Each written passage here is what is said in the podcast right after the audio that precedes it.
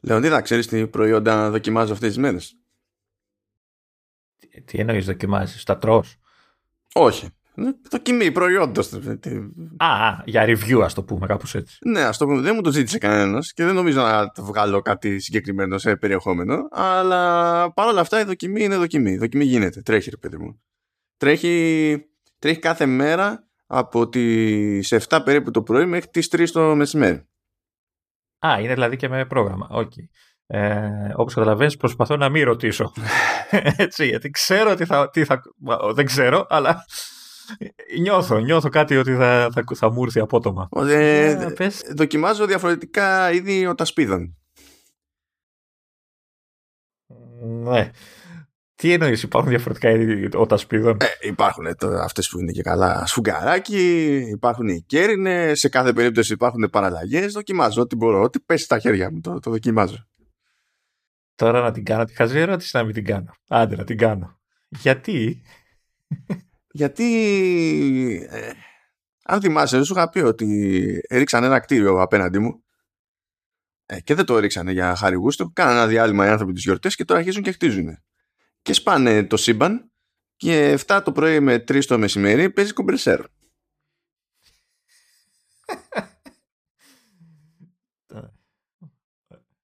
Και καταλαβαίνεις ότι ζω μια φρίκη. Ναι, για να υποθέτω ότι 7 παρά 1 είναι που πέφτεις για ύπνο έτσι κι αλλιώς. Όχι, νωρίτερα πέφτω, αλλά το θέμα είναι ότι τότε αρχίζει και διαλύεται κάθε όνειρο άλλο για τον ύπνο και απλά παλεύω εκεί, να τσοντάρω, να με ξαναπάρει ο ύπνος για όσα μπορώ να μείνω λίγο παραπάνω ανέστητος και τέτοια, αλλά καταλαβαίνεις ότι και ανάποδος άνθρωπος θα μην ήμουνα και σε local time zone να λειτουργούσα. Αν εγώ ήμουν ξύπνιος από νωρίς το πρωί και ήμουν σε αυτό το σημείο και είχα 8 ώρες κομπρεσέρ και προσπαθούσα να κάνω δουλειά, δεν θα είχα κάνει δουλειά, θα είχα μπει φυλακή. Και να σου πω, γιατί δοκιμάζεις τα σπίδες, δεν είναι καλά τα AirPods Pro με noise cancellation? Δεν μπορώ να είναι εκεί με τον ύπνο προς γύρω κεφάλι, θα μου καρφωθεί όλο μέσα, θα την παλεύω. Ότι το σκέφτηκα. Αλλά λέω εργονομικά δεν στέκει.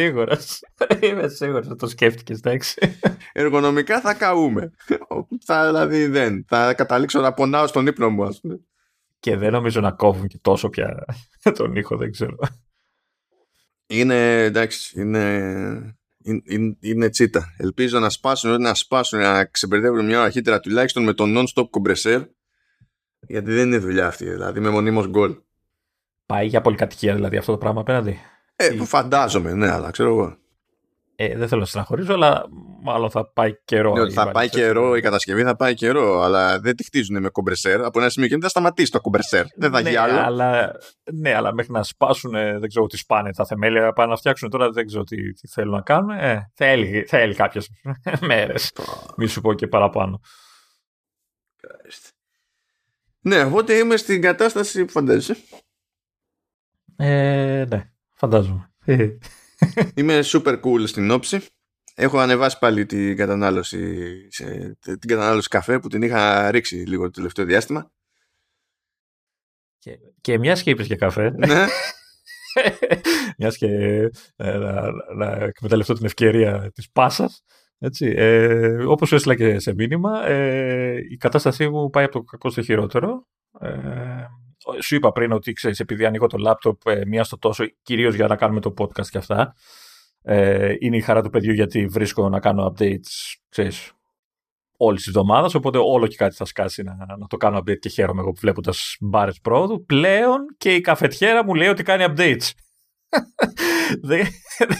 Δεν ξέρω, το έχει ένα μειονέκτημα όλο αυτό βέβαια, έτσι. Λέει ότι το κάνει αυτόματα, δηλαδή... Έλα μωρέ. Εντάξει.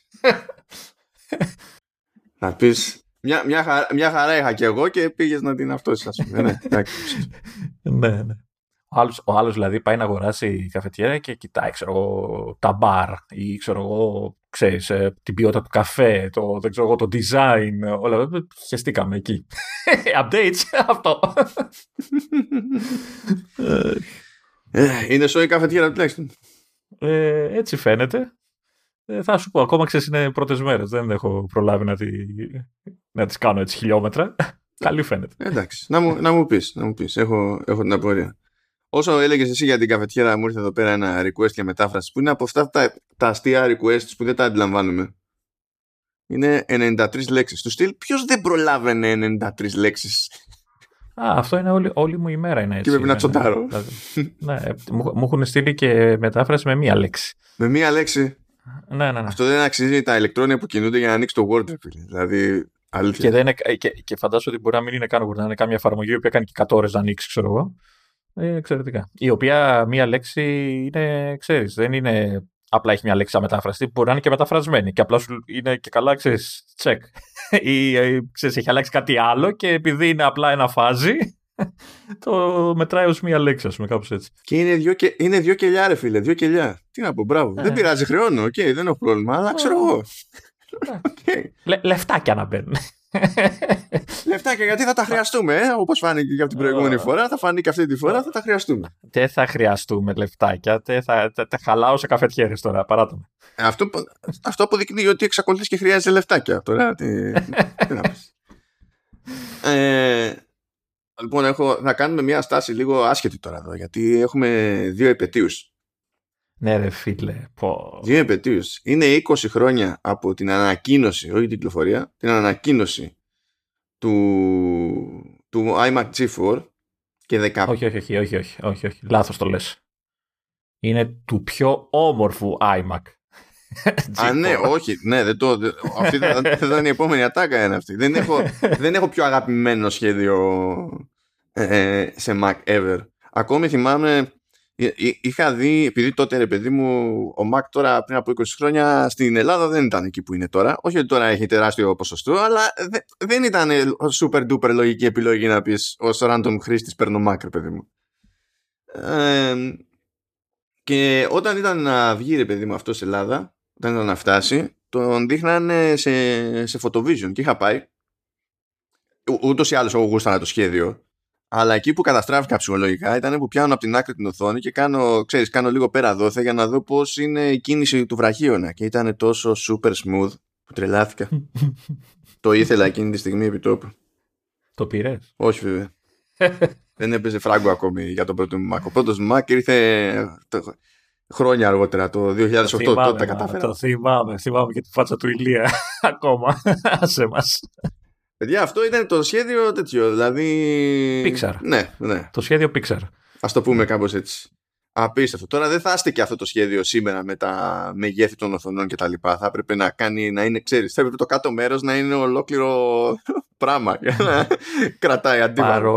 Παρόλα αυτά, και αυτό είναι ίσως το πιο μαγικό σε όλο αυτό το πράγμα, σε όλο αυτό το design, είναι ότι το βλέπεις τώρα, μετά από 20 χρόνια και αντέχει ακόμα, δηλαδή Δηλαδή, βλέπεις άλλους υπολογιστές των 20 χρόνων και πλέον και λες, παιδί μου, τι μπακατέλες είναι αυτά και τι παίρναμε τότε. Αλλά αυτό είναι ακόμα όμορφο. Ακόμα για τα σημερινά δεδομένα, αυτό εννοώ. Ναι, δηλαδή... ναι, είναι εκπληκτικό σχέδιο. Το μόνο περίεργο δηλαδή μπορείς να πεις ότι είναι το σουλούπι της οθόνης, γιατί εντάξει, τώρα είναι όλα πιο λεπτά, ξέρω εγώ, δεν έχουν τέτοια περιθώρια και τέτοια. Αλλά η κεντρική ιδέα του σχεδίου είναι above and beyond. Θυμάμαι γέλαγα από την παρουσίαση που έλεγε, επειδή για να το κάνουμε αυτό προφανώς δεν μπορούσαμε, λέει, να βάλουμε μια τυπική μητρική. Σχεδιάσαμε μια μητρική που είναι κυκλική. Ναι. Ήρθε η λύθη. Καλά, τώρα δεν θα χρειάζεται, γιατί οι μητρικές τους είναι τι είναι, να γραμματώσουμε είναι συνήθως. Καλά, τώρα τη βάζουν και στο βραχίωνα για το ΕΒΕ. Και στο βραχίωνα κατευθείαν. Ναι. Οπότε, μήπως να κάνουν petition, να ξαναβγάλουν ένα iMac έτσι. Δεν πειράζει, να φτιάξουν τη βάση, να βρουν τρόπο να του κάνουν το ίδιο όμορφο με 27 οθόνη όμως. Εντάξει, θα θέλει υπερκατασκευή τώρα. Άμα είναι για 24-27 inches, θα θέλει υπερκατασκευή. Και δεδομένου ότι έχουμε μία βάση που κάνει ένα χιλιάρικο για το. Δεν ξέρω. Ναι. Να στο πουλάει σε κομμάτια, ξέρω. Ναι, 7 Ιανουαρίου του 2002. Έσκασε η ανακοίνωση. Όντως είναι το αγαπημένο μου σχέδιο που έχω δει ever σε Mac. Όχι ότι δεν έχω άλλες αδυναμίες. Έχω αδυναμία και σε άλλο ένα σχέδιο που πήγε άπατο. Όχι ως σχέδιος, σαν μοντέλο, σαν προϊόν πήγε άπατο βασικά. Που ήταν ο G4 Cube. Αλλά το τέτοιο iMac G4 με το σχεδιάκι αυτό δεν κατάλαβα. Δηλαδή δεν είχε κάποιο προφανές πρόβλημα και μετά αλλάξαν το σχέδιο. Ενώ ήταν σούπερ δημοφιλής η σκέψη και η φάση και το σουλούπι και τα πάντα, όταν ήρθε η ώρα για iMac G5, ας πούμε, η επόμενη έκδοση iMac G4, δεν θυμάμαι, νομίζω G5 ήταν που το κάνανε λευκό, πλαστικό και flat. Ναι. Ναι, απλά είπανε να πάνε σε ένα πιο, ας το πούμε, περίπου προβλεπέ, ξέρω εγώ, σχέδιο. Είχα στεναχωρηθεί τότε εκεί. Ναι, πώς το κάνανε, γιατί τώρα πια, δηλαδή, το κρατάνε λίγο το design, ειδικά άμα έχει αλλάξει αρκετά και έχουν δώσει πόνο. Το κρατάνε αρκετές γενιές, ρε παιδί μου. Τώρα εδώ πώς το καταφέρανε, για να το κάνουν συλλεκτικό, ας το πούμε, κάπως έτσι. Δεν ξέρω, μιλάμε για μεγάλο έρωτα. Και είχε βγει με 15 οθόνη, μετά είχε βγει και με 17 οθόνη. Flat, έτσι, flat που δεν ήταν απαραίτητα στάνταρ τότε, αν θυμάμαι καλά. Ναι, δεν ήταν. Μα ήταν τέτοιο. Ήταν, νομίζω, η πρώτη έκδοση του iMac με TFT LCD. Πριν ήταν δηλαδή με CRT.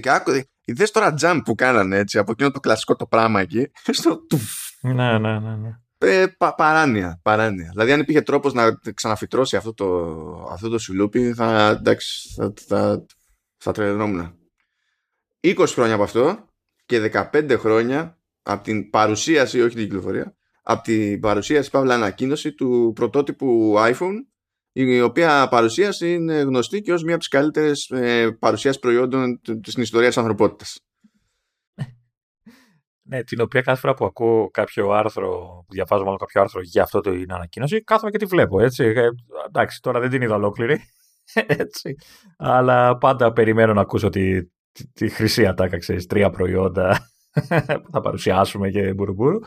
Αλλά τη χάζευα, γιατί έχει πολύ πλάκα όλα αυτά τα καινοτόμα στοιχεία εκείνου του τηλεφώνου, πόσο δεδομένα και βασικά είναι πλέον. Δηλαδή, άνοιγε το κινητό, έβγαζε τη λίστα, ξέρω, τότε έμπαινε στο iPod, ας πούμε, στην εφαρμογή του με τη μουσική, και εμφανιζόταν στην οθόνη η λίστα και ρώταγε το κοινό τώρα πώς κουνιόμαστε στη λίστα. Δηλαδή δεν ήξερε ο κόσμος, δεν υπήρχε η έννοια του scroll με το δάχτυλο. Και τους το δείχνει και άκουγες από πίσω. Και άκουγες κάτι τέτοια βασικά πράγματα και λες, ρε παιδί μου, έχουν περάσει τόσα χρόνια και είναι όντως ήταν τόσο μπροστά τότε, ήταν τόσο μεγάλο το jump. Ναι, δεν ήταν. Τότε να θυμίσουμε. Καλά, πρώτα απ' όλα τα έχουμε ξαναπεί για αυτή την παρουσίαση. Ότι είναι epic. Είναι για μάθημα αυτή η παρουσίαση. Δεν έχει σημασία τι, άμα γουστάρετε Jobs, γουστάρετε ή δεν γουστάρετε iPhone. Η παρουσίαση ως παρουσίαση είναι above and beyond. Είναι για case study. Αλλά θυμάμαι, είχα σοκαριστεί που είχα καθίσει και την είχα δει. Θυμάμαι τότε την είχα δείξει μία στα πεταχτά λίγο στον πατέρα μου. Είχε σοκαριστεί και ο ίδιος που δεν παρακολουθούσε. Δηλαδή δεν ήταν το άθλημά του, αλλά έβλεπε κάτι που απλά δεν είχε πετύχει και σου λέει τι κάνανε τα άτομα. Είχαμε εταιρείες, δηλαδή είχαμε διαφόρους να λένε ότι αποκλείεται να το πετύχουν αυτό, δεν ξέρω κι εγώ τι, είναι ψέμα, δεν πρόκειται να βγει τελικό προϊόν. Και αυτοί που επέμεναν ότι αποκλείεται να το έχει κάνει αυτό που έδειξε όντως και να κυκλοφορήσει όπως το έδειξε, ξέρω εγώ, η Apple, ήταν η BlackBerry. Πριν από μερικές μέρες, έκοψε κάθε υπηρεσία που ζούσε, που ήταν δική της. Πέθανε όλο το backend, δεν λειτουργεί τίποτα από BlackBerry. Αυτά, να έχουμε άλλα μάλλα. Λεωνιδά, πάμε το, γιατί το πέρασαμε τις ξόφαλτα. 15 χρόνια iPhone. Δεν καταλαβαίνω τι εννοείς. 15 χρόνια iPhone. Ρε φίλε, ακούγα τα και σου λέγε huge display. Και τώρα λες huge display και βλέπεις τα κινητά που είναι σε 6,7 και δεν ξέρω εγώ, κάποια είναι και Android είναι ακόμα μεγαλύτερα και λες τι huge display. Και μετά βέβαια θυμάσαι ότι τα κινητά εκείνης εποχής η οθόνη ήταν 2 γραμμές, 3, 5 το πολύ. Και γιατί ήταν αναγκασμένα να έχουν πληκτρολόγιο από κάτω. Μαν και αθώες εποχές δεν είχε κανονικό κλείδωμα η οθόνη. Απλά είχε το slider. Ναι. Δεν μπορούσε. Άμα όποιος έμεινε το τηλέφωνο σου, έκανε slider και το ξεκλείδωνε. Ρε εσύ δεν είχε selfie cam. Δεν υπήρχε η έννοια του selfie. Δεν τράβαγε βίντεο. Ναι, εντάξει. Καλά, εδώ δεν είχε copy-paste. Μέχρι να βγει iOS 3, νομίζω δεν είχε copy-paste. Καλά, δεν είχε store, δεν είχε τίποτα. Ρε, αλλά σου λέει υπερλεπτό. Και το γυρνάγε πλάγια και γελάς τώρα, ρε παιδί μου. Αλλά όντως τότε ήταν εντυπωσιακά λεπτό. Και είχε εφαρμογή Google Maps. Είχε εφαρμογή Maps στην ουσία, που ήταν Google Maps. Και YouTube, που ήταν εφαρμογές που έφτιαχνε η Google. Και τις έφτιαχνε ειδικά για το iPhone.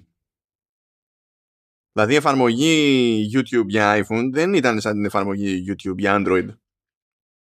Και έκανε τον κόπο η Google τότε και χωνότανε. Αλλάξανε τα πράγματα από τότε μέχρι σήμερα, ώστε να πεις. Ναι, οπότε 20 χρόνια από το ένα, 15 χρόνια από το άλλο, τι να πούμε. Να τη γεράσες. Εντάξει, δεν είναι one way street αυτό, το ξέρεις. Απλά... όχι, όχι, είναι. Εγώ είμαι σταθερός στον χρόνο. Εντάξει, σταθερός. Μένω αναλύωτος. Είσαι και χρυμπαρένιος, είσαι κολλημένος σαν κάποιο προϊστορικό κουνούπι. Λοιπόν, και αυτά τα θυμηθήκαμε αυτά. Να κάνουμε λίγο γρήγορο follow-up. Ένα follow-up για lossless audio που λέγαμε και για AirPods. Στο μεταξύ προέκυψε μια θεωρία ότι καλά, για να πετάει αυτά τα υπονοούμενα που λέγαμε την προηγούμενη φορά για τα AirPods Pro η Apple, ότι δεν μας φτάνει το bandwidth και χαμογελάκια και τέτοια και ιστορίες, προφανώς κάτι ετοιμάζει. Τώρα το αν θα είναι καστομιά δική της τελείωση, αν απλά θα βασιστεί σε κάποιο πρότυπο που θα υιοθετήσει πρώτη και θα το σπρώξει πρώτη, ξέρω εγώ. Φαντάζομαι η σημερινή Apple είναι πιο πιθανό να κάνει το δεύτερο. Υπάρχει μια θεωρία ότι και καλά μπορεί να μπει στον κόπο να χρησιμοποιήσει τα Ultra Wideband chips που έχει από το iPhone 11 και μετά. Mm-hmm. Αυτά ήταν για τον εντοπισμό, δεν είναι για εσωτερικούς χώρους και τέτοια, αυτό δεν είναι. Ναι, δηλαδή μόνο αυτό κάνεις σε Find My, ξέρω εγώ, και σε AirDrop που βλέπεις ακριβώς που είναι ο άλλος, ξέρω εγώ, άμα έχετε τηλέφωνα που και οι δύο έχουν Ultra Wideband. Αυτό, that's it, τέλος, ξέρω εγώ. Αλλά κάπου πήρε τα αυτή μου ότι ενώ ξέρω εγώ το bandwidth που δίνει το Bluetooth είναι κάτι 3-3,5 Mbit, κάτι τέτοιο, ότι το Ultra Wideband φτάνει πάνω από τα 600. Και λέω what, γιατί το ακούω πρώτη φορά αυτό, γιατί τι συνέβη, δεν έπρεπε να το είχα χάσει αυτό. Και εντάξει, δεν ξέρω αν θα γίνει έτσι, αλλά είναι μια ενδιαφέρουσα θεωρία και μια πολύ καλή χρήση ενός chip που υπάρχει σε διάφορες συσκευές της και σχεδόν δεν κάνει τίποτα εδώ και χρόνια και λες μπορεί να προετοιμάζει και το έδαφος αυτό. Ναι, αλλά περνάει ήχο από αυτό το SIM. Δηλαδή το τσιπάκι αυτό είναι για τοποθεσία, για location service. Μπορεί να περάσει ό,τι θέλει. Ό,τι θες περνάς. Οκ. Απλά από ό,τι καταλαβαίνω είπες από 11 και πάνω, έτσι, οπότε οι παλιότεροι τα φλακ. Φαντάζομαι, ναι, αν παίζει αυτή η θεωρία, ρε παιδί μου, έτσι. Δεν είναι ότι θα κόψει, ό,τι καινούριο και να υιοθετήσει για να το πετύχει αυτό το πράγμα, δεν είναι ότι θα κόψει το Bluetooth. Γιατί θα θέλει να λειτουργούν τα AirPods και με άλλα δικά της μοντέλα, αλλά και με άλλα τηλέφωνα, άμα θέλει κάποιος το παίξει δίπορτο, ξέρω εγώ, και θέλει τουλάχιστον να έχει τη σύνδεση Bluetooth και τα λοιπά. Και με το ρολόι. Ναι, και με το ρολόι. Και πάει λέγοντας. Αυτό ήταν ένα γρήγορο follow-up. Άλλο ένα follow-up ακόμα, επίσης πάρα πολύ γρήγορο. Να πω ότι την προηγούμενη φορά δεν πιάσαμε καθόλου ενδεχόμενα refreshes, ξέρω εγώ, για το απλό το iPad, το iPad Air, τα 16, 14 MacBook Pro, το 13 το MacBook Pro κτλ. Διότι εντάξει, με ξέρεις το 13 το MacBook Pro, που εκεί πέρα ίσως να έχει ένα νόημα να κάνει κάποια τσαχπινιά γιατί είναι παλιό σασί, ξέρω εγώ και τέτοια. Τα υπόλοιπα είναι προβλεπές, δηλαδή πάνω κάτω θα πάνε για refreshes. Δεν περιμένει κανένας, ξέρω εγώ, να γίνει ο κακός χαμός. Ενώ εμείς σταθήκαμε περισσότερο σε πιο UG αλλαγές, ας πούμε, στο product line. Απλά ήθελα να το αναφέρω μία στα γρήγορα και να κάνω και μία συμπλήρωση για την περίπτωση του iPhone SE. Διότι λέγαμε την προηγούμενη ότι ίσως να πάει για σχέδιο τύπου iPhone XR, ας πούμε, με 5G κτλ. Αλλά σε καινούρια γύρα φημών λέγεται ότι θα πάει για 5G, αλλά στην ουσία δεν θα αλλάξει σχέδιο και ότι όποια μεγάλη αλλαγή θα έρθει το 2024 or something. Απλά αυτό, follow-up. Κρίμα, είναι ωραία φάση να... Αυτό που έλεγα, να συνδυάσεις, θα έχει Touch ID λογικά, δεν θα έχει Face ID, αλλά να έχει τη μεγάλη οθόνη και να έχει το κουμπάκι στα πλάγια. Είναι καλή φάση, καλή προοπτική για φτηνό εισαγωγικά τηλέφωνο. Θα δούμε, ποιος ξέρει. Κοίτα, πάντως άμα είναι και πάλι στα λεφτά που είναι, ειδικά όταν είναι φρέσκο, έτσι, στα λεφτά που είναι το SE, άμα το έχεις με 5G και του κοτσάρει και πάνω, ξέρω εγώ, τον Α15, θα είναι πάλι τρελό value for money, ακόμη και με το παλιό σασί. Απλά δεν θα είναι exciting στο μάτι, γιατί είναι το σασί που ξέρουμε εδώ και 500 χρόνια. Αυτό το πράγμα. Και αφού ξεπερδέψαμε θεωρητικά με follow-up, πάμε να κάνουμε τα κλασικά μας. Let's do this. Είχαμε καιρό, τώρα ξεκινάνε πάλι, έτσι, μπαίνουν τα γρανάζια στη θέση. Ναι, εντάξει, τελειώσαν οι άδειες, ξέρεις, είναι... Αρχίζουν και κινούνται πράγματα και δεν συμμαζεύεται. Λοιπόν, έχουμε απ' όλα. Έχουμε απ' όλα. Πάμε για Apple TV+. Apple TV Plus, λοιπόν, έσκασε μια παραγγελιά. Θα βγει limited series που θα λέγεται Manhunt. Δημιουργός είναι η Μόνικα Μπελέτσκι. Η Μόνικα Μπελέτσκι ήταν... Παραλίγο. Η Μόνικα Μπελέτσκι. Ναι, εντάξει. Okay. Προηγουμένως ήταν writer και producer σε Fargo, Leftovers, Friday Night Lights κτλ. Και στην προκειμένη περίπτωση θα είναι executive producer και showrunner. Πρόκειται για μίνι σειρά true crime, αλλά δεν προσπαθεί να είναι ντοκιμαντέρι ή κάτι τέτοιο, και θα καταλάβετε γιατί. Επειδή έχει να κάνει με γεγονότα γύρω από τη δολοφονία του Αβραάμ Λίνκολν. Οπότε το ζήτημα είναι τα πέριξ με βάση πραγματικά γεγονότα, αλλά και μια δραματοποίηση έξτρα, τέλος πάντων, για να πούμε ότι λειτουργεί λίγο αλλιώς το πράγμα. Και θα πρωταγωνιστεί ο Τομπάιας Μέντζης, ο οποίος τώρα σαν όνομα δεν πρόκειται να το θυμάται κανένας. Σαν φάτσα θα τον θυμηθείτε πολύ. Έστω ως εκνευριστικό ξάδερφο της οικογένειας Τάλι στο Game of Thrones. Κάποιος θα θυμηθεί τη φάτσα, τέλος πάντων. Θα το πάμε κάπως έτσι. Έτσι κι αλλιώς περιγράφεται η μήνυ σειρά αυτή ως part, εν μέρη historical fiction και εν μέρη conspiracy thriller, οπότε καταλαβαίνετε, τέλος πάντων. Και μιλάμε για θα εστιάζει τα γεγονότα που ακολουθούν τις δολοφονίες του Αμερικανού Προέδρου και το τι γίνεται στην προσπάθεια, τέλος πάντων, να εντοπιστεί και να συλληφθεί ο Μπουθ, ο οποίος ήταν και εκείνος που τον δολοφόνησε. Spoiler. Ναι, spoiler. Η 3 έπεσε, δεν ξέρω άμα το... Spoiler. Πάει και τώρα πώς θα δω την ταινία με τον Brad Pitt και τον Eric Bana. Ναι. Λοιπόν, οκ. Okay. Οπότε πάει αυτό, θα δούμε πότε θα εμφανιστεί. Επίσης εμφανίστηκε, είδα και μια ανακοίνωση για ταινία που λέγεται The Beanie Bubble.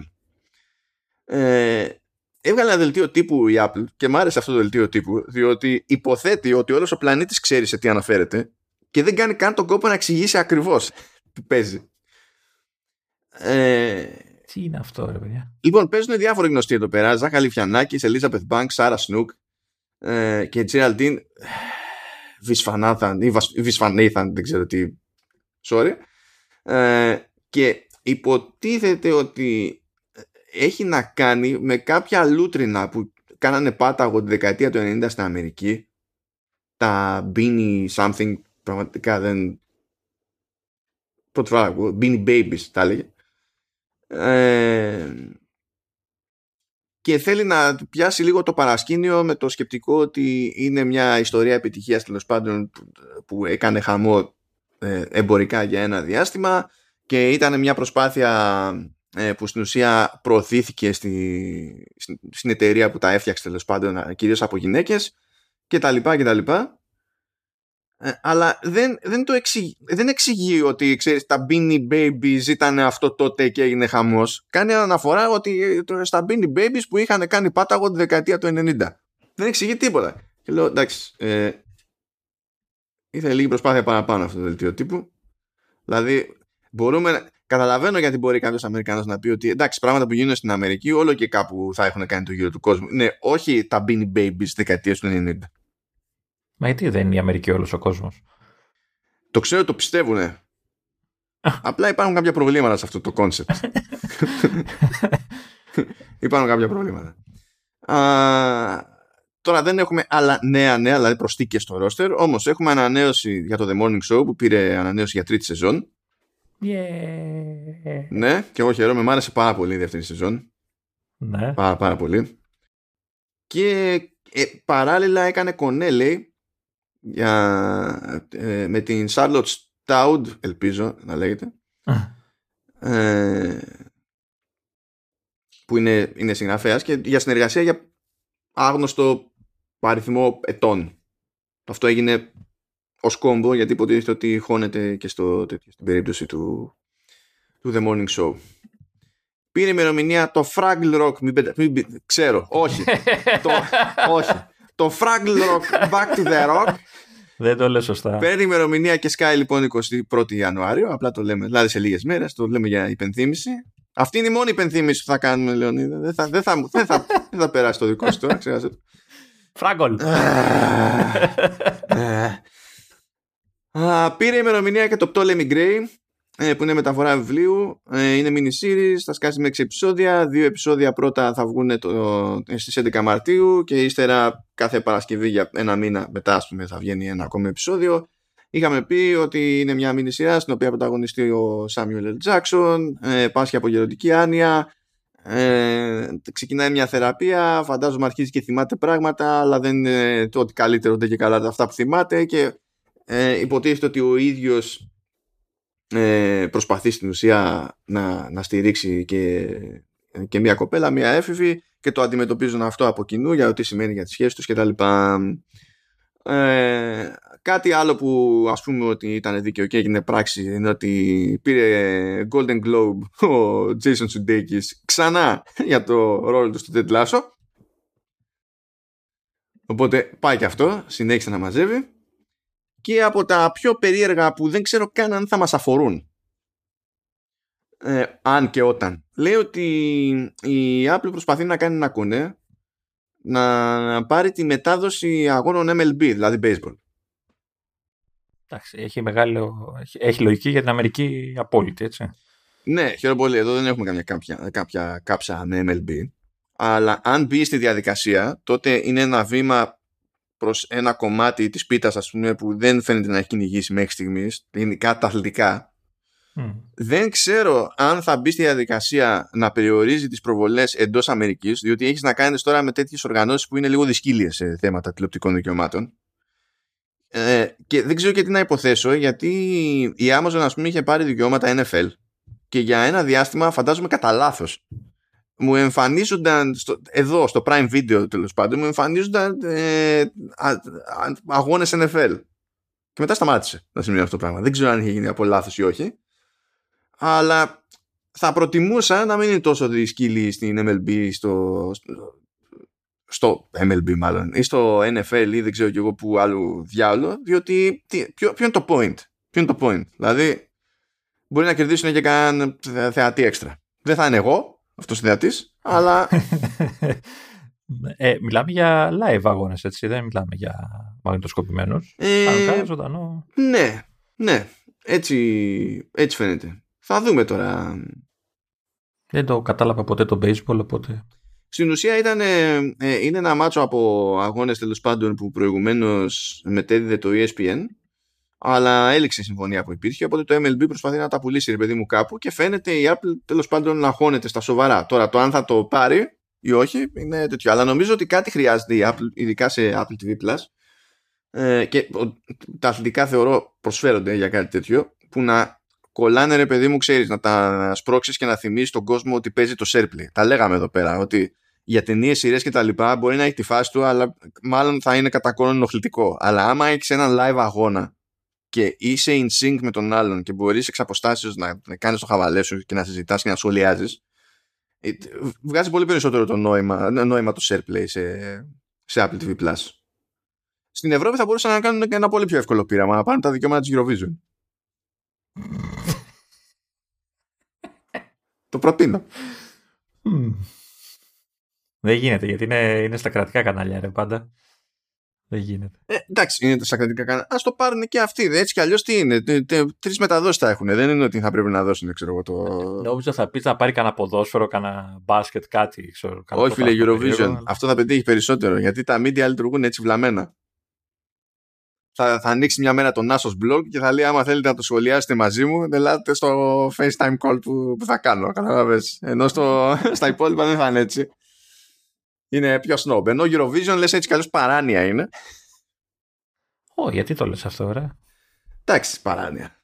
Δεν λέω ότι δεν φυτρώνουν καλά κομμάτια από εδώ και από εκεί, αλλά έχει μια embedded παράνοια το concept, η διοργάνωση, το fandom γύρω από τη Eurovision. Έχουν κάποια θεματάκια εκεί πέρα. Είσαι γυροφοβικός, δηλαδή. Πιστεύω ότι αν ήταν κάποιος Eurofan να διαλέξει όρο για να με χαρακτηρίσει αυτή τη στιγμή, καθόλου τυχαία θα έπεφτε πάνω σε αυτόν τον όρο. Για να τις αντίσω όμως, γιατί με τη Eurovision δεν θα τις αντιστείς, να σου πω τα νέα του Apple Fitness Plus. Ωραία. Πάρα πολύ ωραία, ναι. Εντάξει, ευχαριστούμε.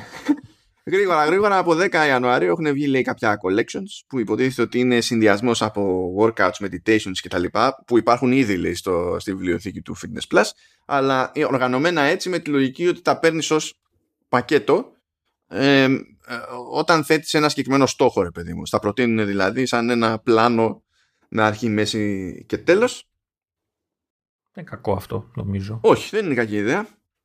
Και τώρα το time to run είναι σαν το time to walk. Αλλά για run. Κάπως, ναι, έτσι. Αλλά έχει το ωραίο, αυτό μου αρέσει σαν φάση που λέει ότι έχει και έτοιμες διαδρομές για διάφορες πόλεις που δεν είναι στην Ελλάδα και τα συναφή. Εντάξει, και προφανώς ξεκινάει και προφανώς έρχεται και η τρίτη season, θέλω να την κάνει, τρίτη σεζόν του Time to Walk, που θα έχει τα κλασικά. Ακούμε μια ιστορία καθώς περπατάμε και στην αφήγηση έχουμε διάφορες προσωπικότητες που λένε συνήθως ιστορίες που έχουν να κάνουν με την πάρτι τους. Δεν είναι ότι είναι σαν να διαβάζεις, σαν να βάλαμε ένα audiobook, ας πούμε, or whatever. Θα δούμε. Πάει και αυτό και ήρθε η ώρα για το Apple Arcade. Το Apple Arcade είχε δύο προσθήκες τις τελευταίες μέρες, που είναι και οι δύο προσθήκες Plus, οπότε είμαστε στο πλαίσιο της πάνω κάτω απλής αναφοράς. Για να καταλάβεις, Λεωνίδα, και εσύ όπως και ο κόσμος μας ακούει, τι εννοώ σε αυτή την περίπτωση ως απλή αναφορά. Λοιπόν, είναι Hearts Card Game Plus και Spades Card Game Plus. Τα κατέβασα και μετά ξέχασα να τρέξω. Εντάξει, εγώ λίγο καλύτερος. Έπαιξα και λίγο για να ξέρεις στη φάση να δω τους κανόνες, να δω πώς δουλεύει. Από σένα θα μάθω τι είναι. Δεν έχω ιδέα. Όχι, δεν θα μάθεις από μένα τι είναι. Είναι παιχνίδια με τράπουλα. Okay. Αλλά του στυλ. Όχι τζογαδόρικα, είναι πιο επιτραπέ, σαν ούνο, ας πούμε, κάπως έτσι, αυτής της λογικής. Δηλαδή παιχνίδια. Δεν είναι κακά, αλλά εντάξει, okay, τράπουλες. Επίσης δεν κατάλαβα αν έχει online, αν έχει να παίζεις με άλλους. Δεν κατάλαβα. Γιατί και τώρα διαβάζω τις οδηγίες, το info στη σελίδα και πάλι δεν καταλαβαίνω αν έχει όντως. Γιατί προωθούν το ότι και καλά έχουν AI που παίζει και τα λοιπά, ώστε να μην περιμένεις τον άλλο να κάνει τη γύρα. Οπότε το θεωρούν ότι είναι καλό ότι έχουν AI αντί για online, αλλά δεν ξέρω αν όντως έχει και online. Πρώτα απ' όλα θέλω να κάνω μια βασική ερώτηση. Είναι διαφορετικά παιχνίδια? Γιατί εγώ βλέπω ίδιους τίτλους και απλά στη μία περίπτωση μου λέει ξέχασα. Heart και Spades. Ναι, αλλά ξέχασα τέτοιο. Τι διάλογο είναι κούπες και σπαθιά. Κούπα και σπαθιά. Όχι, παστούνια, ρε. Όχι, σπαθιά. Spades. Ναι. Σπαθιά λέω, τι είπα. Ναι, συνέχισε, ναι. Είναι παρόμοια. Καταρχάς οι εφαρμογές είναι πανομοιότυπες, δηλαδή το στήσιμο UI και όλα αυτά είναι ίδιο. Τα παιχνίδια είναι παρόμοια, έχουν μικροαλλαγές. Θα το έλεγα ως παραλλαγές μεταξύ τους. Έχουν κάποια διαφορά γενικότερα, αλλά ουσιαστικά μοιάζουν πολύ. Γι' αυτό προφανώς και μοιάζουν και οι τίτλοι, μοιάζουν και σαν εφαρμογές. Εντάξει, έχω την εντύπωση ότι είναι κλασικά παιχνίδια μεταφερμένα σε ψηφιακή έκδοση κτλ. Δεν έχει τύχει να τα ξέρω. Ουσιαστικά τι κάνεις, πετάς χαρτιά και στη μία περίπτωση, αν θυμάμαι καλά, στο Hearts τις κούπες τις αφήνεις για το τέλος, κάποια χαρτιά μετράνε περισσότερους πόντους, άλλα δεν μετράνε λιγότερους και προσπαθείς στη μία περίπτωση να έχεις τους λιγότερους δυνατούς πόντους σε κάθε γύρο και πάει λέγοντας. Το άλλο δεν θυμάμαι καν ποια ήταν η διαφορά του. Αλλά ναι. Okay, πάει εξεπέτα.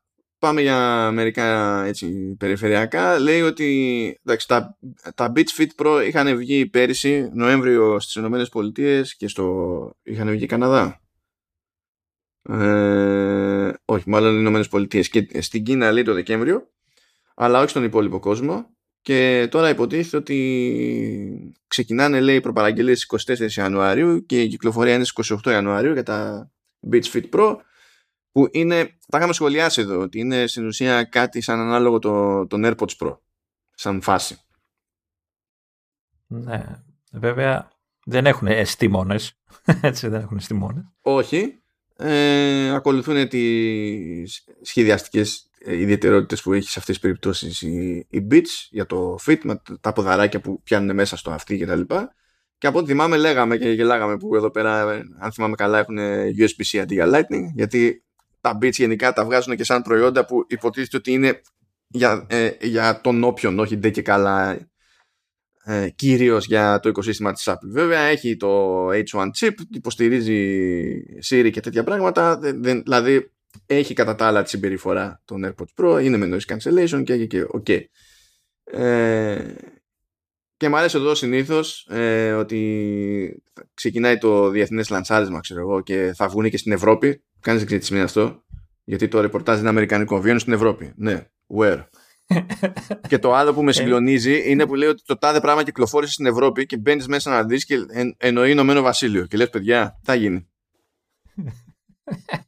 Μα τι, δεν είναι μόνο το Ηνωμένο Βασίλειο στην Ευρώπη, δεν καταλαβαίνω. Όλος ο κόσμος είναι η Αμερική και υπάρχει και το Ηνωμένο Βασίλειο. Ναι, το όταν βγαίνει ένα πράγμα σε μια γωνιά της Ευρώπης δεν είναι έγινε ευρωπαϊκό λαντσάρισμα. Ξεκινάει κατά μία έννοια το ευρωπαϊκό λαντσάρισμα. Και πόσες φορές πρέπει να κάνουν οι άλλοι Brexit ώστε να το χωνέψουν οι άλλοι ότι ναι, γεωγραφικά ας πούμε για πρακτικούς λόγους και τα λοιπά είναι στην Ευρώπη. Αλλά να σου πω κάτι, άμα είναι να μου λες βγαίνει στην Ευρώπη και να εννοείς Ηνωμένο Βασίλειο. Δεν θα συνεννοηθούμε ποτέ. Βέβαια να μου πεις εδώ πέρα λέει τέτοιο, πέτυχα κάπου μια περιγραφή και λέει είμαι λέει τέτοιο Ελληνοκαλιφορνέζα και λες πού πας? Καλιφόρνια δεν είναι. Δεν είναι τώρα. Δέχομαι ότι μπορεί να έχει κάποια χαρακτηριστικά, κάποια κουλτούρα τοπική κτλ. Αλλά το ίδιο ισχύει και στο Παγκράτη, ξέρω. Λίγη προσπάθεια. Παγκρατοφορνέζα. Δεν είναι, δηλαδή. Δεν ξέρω γιατί είναι τόσο δύσκολο. Δεν είναι. Οκ, εντάξει. Βγαίνουν λοιπόν και αυτά. Και ένα ξέμπαρκο ακόμη, κάπου προέκυψε, λέει ότι η Apple παίζει, λέει, σύμφωνα με ρεπορτάζ του Economist, παίζει, λέει, να ετοιμάζει κάποια έξτρα υπηρεσία για audiobooks. Αν και δεν νομίζω ότι με βολεύει κάτι τέτοιο, δηλαδή δύσκολα θα κάτσω να ακούσω ένα βιβλίο, δεν θα με χάλαγε να δω μια υπηρεσία τύπου arcade ή ξέρω, TV. Βέβαια, φαντάζομαι ότι θα έχει θέματα με τα δικαιώματα, οπότε δεν θα είναι σε όλο τον κόσμο, μπουρου, αλλά δεν θα ήταν άσχημο να είναι συνδρομητικό και να έχεις ξέρεις. Δεν νομίζω, πουλάει ήδη, πουλάει audiobooks κανονικά και στο... Ναι, είναι και αυτό, σωστό. Αλλά η διαφορά είναι ότι εδώ μιλάμε για μια συνδρομητική υπηρεσία που θα ήταν δώσε τόσα, ξέρω εγώ, και από εκεί και πέρα έχουμε ολόκληρο range και κάτσε πήξε. Εγώ δεν έχω πρόβλημα με τα audiobooks, απλά συνήθως είναι ακριβά.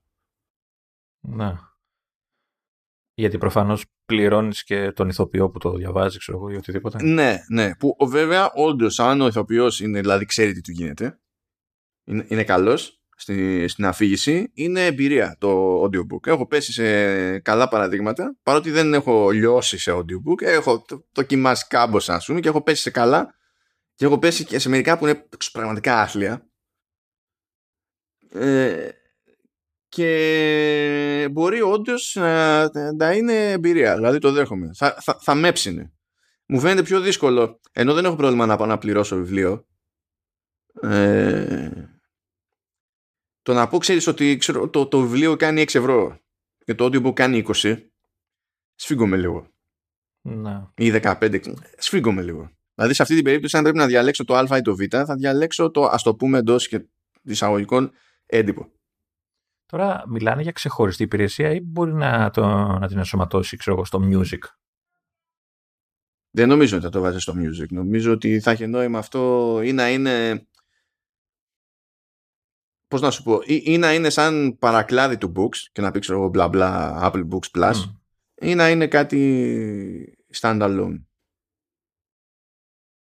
Θα το έψηνα πάντως, γιατί γενικά έχω και τ' άλλο. Είναι ότι εγώ κοιμάμαι με podcast. Να. Βασικά δεν κοιμάσαι. Απλά βάζεις podcast και ακούς. Ναι, βασικά ξεκινάω τον ύπνο που θα αποτύχει, αλλά το εύκολο να με πάρω ύπνος. Το δύσκολο να μείνω κοιμισμένος. Εκεί υπάρχει ένα θέμα. Και προτιμώ κάτι αφηγηματικό σε εκείνη την περίπτωση. Όχι κάποια συζήτηση που να έχει κάποιο συγκεκριμένο νόημα και να πρέπει να και καλά προσέξω. Και καμιά φορά ξεμένω και ψάχνω καινούριο τέλος πάντων. Και αργά ή γρήγορα είναι κυνηγή από την αρχή. Σε μια τέτοια περίπτωση θα είχα εντάξει το μαγικό φωτονανούρισμα της Disney, ξέρω εγώ. Θα ήταν αυτή η υπηρεσία για μένα. Θα ήμουν ένας ζούπερ. Ναι, αλλά υποτίθεται ότι θα βάλεις να ακούσεις ένα βιβλίο για να ακούσεις το βιβλίο. Άμα να σε πάρει ο ύπνος και δεν ακούσεις τίποτα. Ναι, εντάξει, αυτό στην ουσία απλά κάνει. Κάνω 500 περάσματα μέχρι να τελειώσω ένα βιβλίο με αυτή τη μορφή. Δεν με πειράζει αυτό όμως. Γιατί δεν είναι κάτι πρέπει να είμαι mental there οπωσδήποτε, αλλιώς καταστραφήκαμε. Αλλιώς δεν κατάλαβα τίποτα. Εντάξει. Και. Ναι. Τώρα έχουμε τα δράματα του App Store. Διότι βγήκε εκεί μια απόφαση από την Ολλανδική Επιτροπή Ανταγωνισμού που περιέργως έχει να κάνει με dating apps. Παρότι είδα και τη σχετική ανακοίνωση. Και ενώ η υπόθεση εστίασε σε dating apps, η αντίθεση που είχε τέλος πάντων η Επιτροπή Ανταγωνισμού στην Ολλανδία έχει να κάνει γενικά με το κόνσεπτ ότι η Apple κρατάει χ προμήθεια και η θέση της Επιτροπής Ανταγωνισμού είναι ότι κατά τη δική της άποψη το ποσοστό που κρατάει η Apple δεν δικαιολογείται για αυτά που προσφέρει. Okay. Το κλασικό δηλαδή. Okay. Και θα υποχρεωθεί, υποτίθεται, η Apple να επιτρέπει εναλλακτικά συστήματα πληρωμών, συγκεκριμένα για dating apps, minimum στην Ολλανδία, υποτίθεται. Και αν δεν το κάνει, λέει. Γιατί όμως dating apps, δηλαδή, γιατί εστιάζουν εκεί. Να σου πω, γιατί ένας από αυτούς που κάνει. Δεν ξέρω ακριβώς πώς προέκυψε αυτό, γιατί δεν ξεκίνησε αυτή η υπόθεση στοχεύοντας τόσο συγκεκριμένα αυτή την κατηγορία, αλλά κατέληξε να στοχεύει τόσο συγκεκριμένα αυτή την κατηγορία. Και νομίζω ότι. Επιβίωσε, ας το πούμε, αυτή η κατηγορία το αντικείμενο της υπόθεσης, επειδή μία από τις εταιρείες που πηγαίνει κόντρα όπου μπορεί, όπως είναι και η Spotify και τα λοιπά στην Apple, είναι το Match Group, που έχει ένα μάτσο από dating apps, μεταξύ των οποίων το προφανές Tinder, αλλά δεν είναι μόνο το Tinder, έχει πολλά. Και συμβαίνει το Match Group γενικά, άμα πάει κάποιος να πληρώσει συνδρομή σε εφαρμογή της από πλατφόρμα Apple, έχει υψηλότερες τιμές σε σχέση με το να πάει και να κάνει τη συνδρομή από άλλη πλατφόρμα ή από το web. Οπότε σου λέει δεν θα καθίσω εγώ να δώσω το 30%, θα το βάλω καπέλο στο χρήστη και να το πληρώσω ο χρήστης. Οπότε στην ουσία είναι σε μια φάση που το Match Group δεν μπορεί να πει χάνω λεφτά ακριβώς. Θα γυρίσεις και θα σου πει όμως ότι ενδεχομένως χάνω πελάτες, διότι αναγκάζομαι να πουλήσω ακριβότερα. Τώρα εγώ να σου πω αλήθεια, με τη συγκεκριμένη απόφαση διαφωνώ. Αν ήταν με τη Spotify θα συμφωνούσα. Διότι στην περίπτωση του Spotify ως προϊόν, η Apple έχει και ανταγωνιστικό προϊόν. Ναι. Οπότε μπορεί να πει κάποιος ότι η Apple δεν δίνει ποσοστό σε κανέναν, αλλά εγώ που είμαι ανταγωνιστής της Apple σε αυτή την κατηγορία πρέπει να δίνω ποσοστό στην Apple. Ναι, οκ. Okay. Το κλασικό, αυτό που λέμε συνήθως, έτσι, αυτό, το πρόβλημα που δεν λύνεται με τίποτα. Ναι. Εδώ δεν υπάρχει τέτοιου είδους κόντρα. Ξεκινάμε με αυτό. Και δεύτερον, να λέει η Επιτροπή Ανταγωνισμού ότι εγώ θεωρώ ότι το 15-30% που χρεώνει η Apple δεν βρίσκει αντιστοιχεία σε αυτά που προσφέρει η Apple, αυτά είναι τελείως σχετικά. Δηλαδή μπορούμε να κάνουμε εμείς συζήτηση μεταξύ μας μέχρι να σβήσει ο ήλιος. Αλλά υποτίθεται ότι αυτά υπάρχει λόγος που έτσι όπως είμαστε στο σύστημα που ζούμε αφήνονται στις λεγόμενες δυνάμεις της αγοράς και πρέπει να κάνουν κάτι τελείως εξόφθαλμο, ας πούμε, για να μπορέσει να στοιχειοθετηθεί εσχροκέρδεια or whatever. Εδώ δεν σου λέει είναι εσχροκέρδεια, αλλά σου λέει ότι θεωρώ ότι δεν αξίζει αυτά που σου κρατάει. Τι σημαίνει αυτό? Τα λεφτά τους. Ναι, okay. τι σημαίνει αυτό? Περίμενα όμως. Το ίδιο ποσοστό δεν κρατάνε και από Google μεριά, Android και τέτοια. Για τις συγκεκριμένες εφαρμογές. Ναι. Ξαναπέσω το για τις συγκεκριμένες, γιατί κοπάνεις κάπου. Για τις συγκεκριμένες εφαρμογές. Ναι, το ίδιο πράγμα είναι, υποτίθεται. Απλά σου λέει από το web δεν είναι έτσι, ξέρω εγώ, or whatever. Όχι, εννοώ γιατί εστιάζουν στην Apple ή τους παίρνει όλους η μπάλα. Γιατί αυτή ήταν.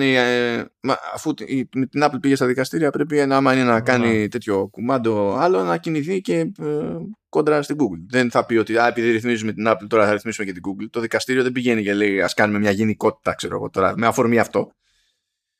Ναι, και γενικά μου φαίνεται λίγο περίεργη αυτή η φάση.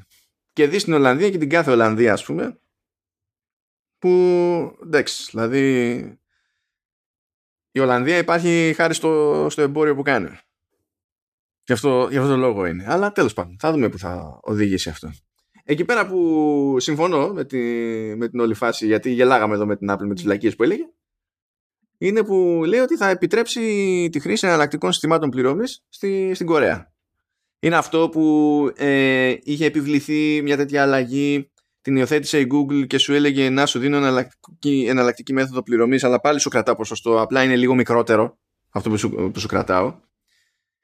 Και η Apple δεν είχε κάνει τίποτα για να συμμορφωθεί με τη νέα νομοθεσία στην Κορέα. Mm. Αλλά έλεγε, μα ήδη έχουμε συμμορφωθεί. Και λέγαμε... τελικά, να που δεν είχαν ήδη συμμορφωθεί, μπορεί να το καταλάβανε με τη δεύτερη. Δεν ξέρω, να το ανακαλύψατε ξαφνικά.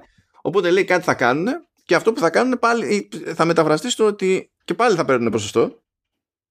Απλά θα έχει κάποια διαφορά, θα δούμε τι θα γίνει αυτό, τι θα σημαίνει αυτό στην πράξη και τα λοιπά. Και θα δούμε, γιατί όταν λες πρέπει να έχεις εναλλακτικά συστήματα πληρωμών και αυτό δεν πηγαίνει πακέτο με το δεν πρέπει να κρατάς προμήθεια, γιατί δεν μπορείς να τους πεις ότι δεν πρέπει να κρατάει προμήθεια, προφανώς θα κοιτάξει να το εκμεταλλευτεί η εταιρεία αναλόγως. Και αυτό θα κάνει. Θα δούμε πώς θα είναι. Η Google ξέρουμε πώς το κάνει. Αυτό που δεν ξέρουμε είναι πώς θα το κάνει η Apple.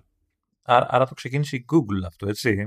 Γιατί θα ακούσουμε αργότερα που θα λένε η Apple το κατάφερε και το πάλι κρατάει λεφτά, το φτιάξε μόνη της. Η Google το ξεκίνησε όλο το πράγμα. Αυτό με το ότι, ναι, ότι στην ουσία δεν είναι ότι παρατάει την προμήθεια της. Ναι, σου δίνω εναλλακτικό, αλλά εγώ κρατάω πάλι λεφτά. Ναι, πάλι. Αυτό δεν είναι πιο τσάμπα λεφτά. Δηλαδή και δεν έχει τη δουλειά και δεν έχει τις υποδομές.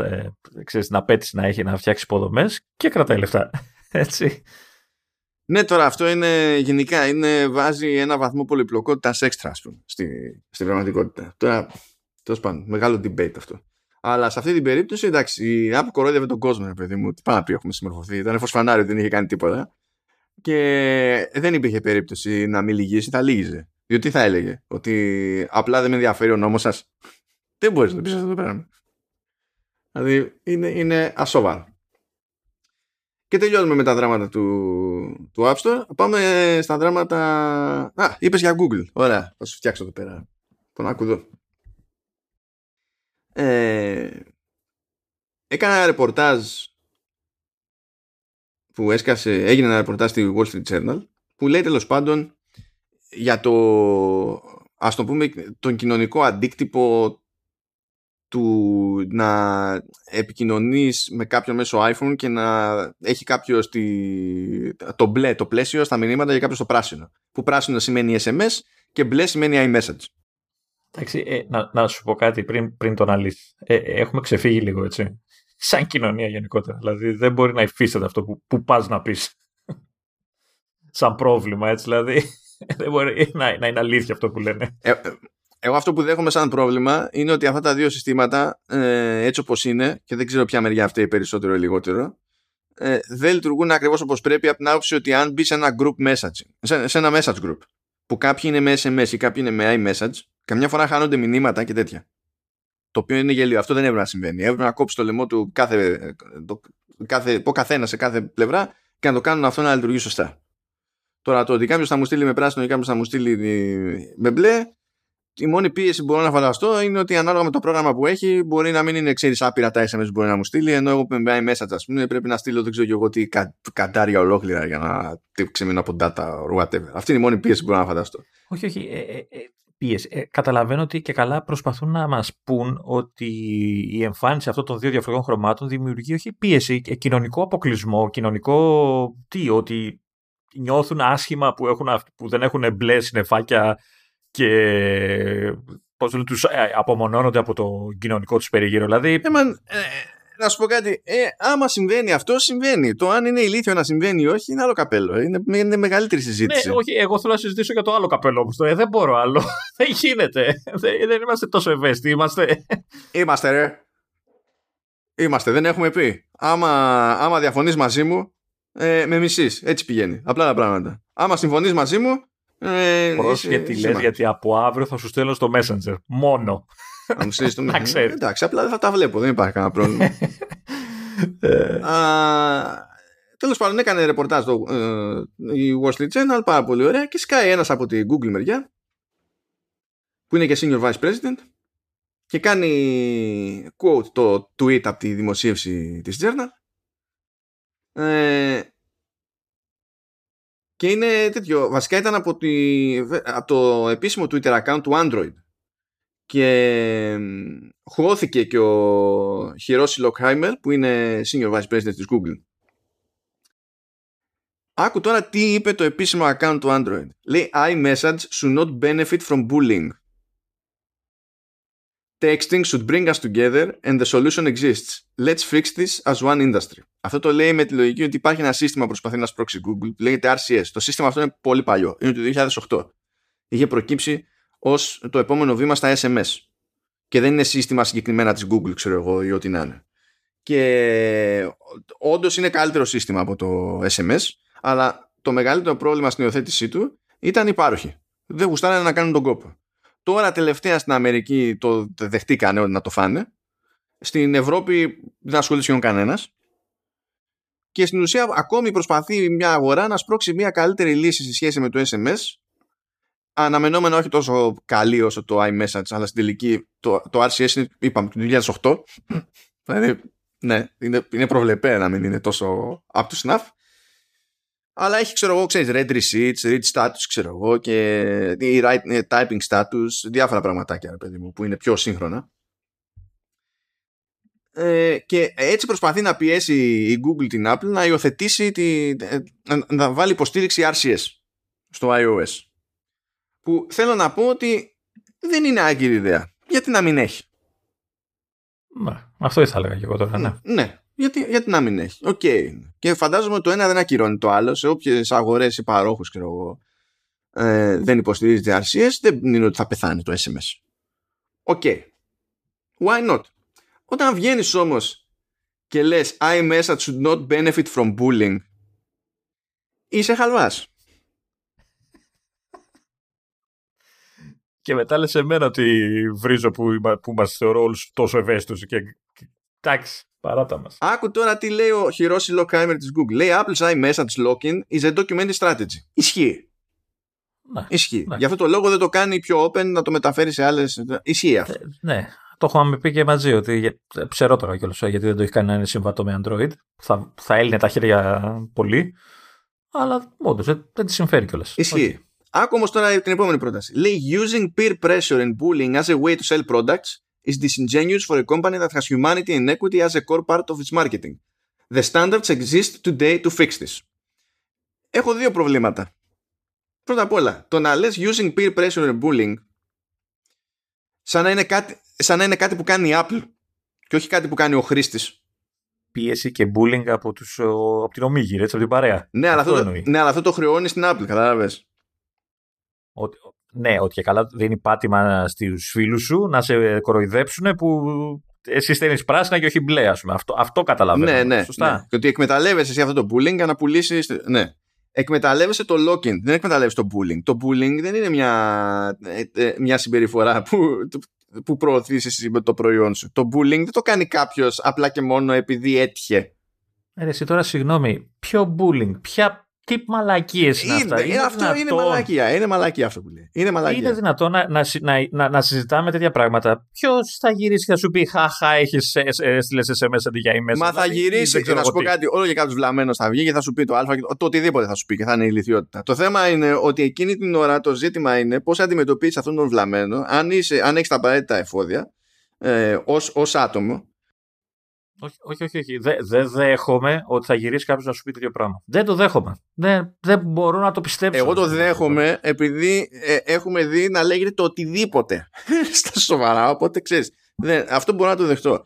Αλλά το θέμα σε εκείνη την περίπτωση, όπως συμβαίνει και σε κάθε άλλη περίπτωση με peer pressure, bullying κτλ., είναι ζήτημα ατομικό, οικογενειακό, τοπικό, κοινωνικό, μπορεί να είναι πολιτικό, μπορεί να είναι χίλια μύρια όσα. Δηλαδή, πώς να σου πω, το να είσαι ένας από τους λίγους σε ένα ημιφάνση σχολείο που δεν έχει μούρι παπούτσι, μπορεί να χρησιμοποιηθεί εναντίον σου, γιατί τα παιδάκια έχουν τρελό capacity να είναι κάφροι και κολοχαρακτήρες σε εκείνη τη φάση, επειδή δεν νιώθουν τι κάνουν. Αυτό το δέχομαι πιο εύκολα. Το άλλο δεν μπορώ να το αντιστοιχίσω. Απλά αυτό να σου πω. Αυτό που καταλαβαίνει μετά η Google και κάθε Google είναι να βγαίνει και να λέει ότι επειδή όλοι οι άλλοι φοράνε Nike, ας πούμε, η Nike δεν θα έπρεπε να ωφελείται από το bullying και δεν ταιριάζει αυτό με το μήνυμα που βγάζει προς τα έξω στο marketing. Αυτό είναι μπούρδα. Αυτό είναι μπούρδα. Δηλαδή, δεν μπορείς να λες ότι το lock-in στο iMessage είναι strategy και να μου απαντάς αυτό και να περιμένεις τα αλήθεια, να μην πάρω χαμπάρι ότι για σένα αυτό είναι strategy. Δηλαδή, είναι μπούρδα αυτό που λες. Αλλά το κερασάκι στην τούρτα για μένα είναι ότι διαμαρτύρεται για αυτό το θέμα η Google.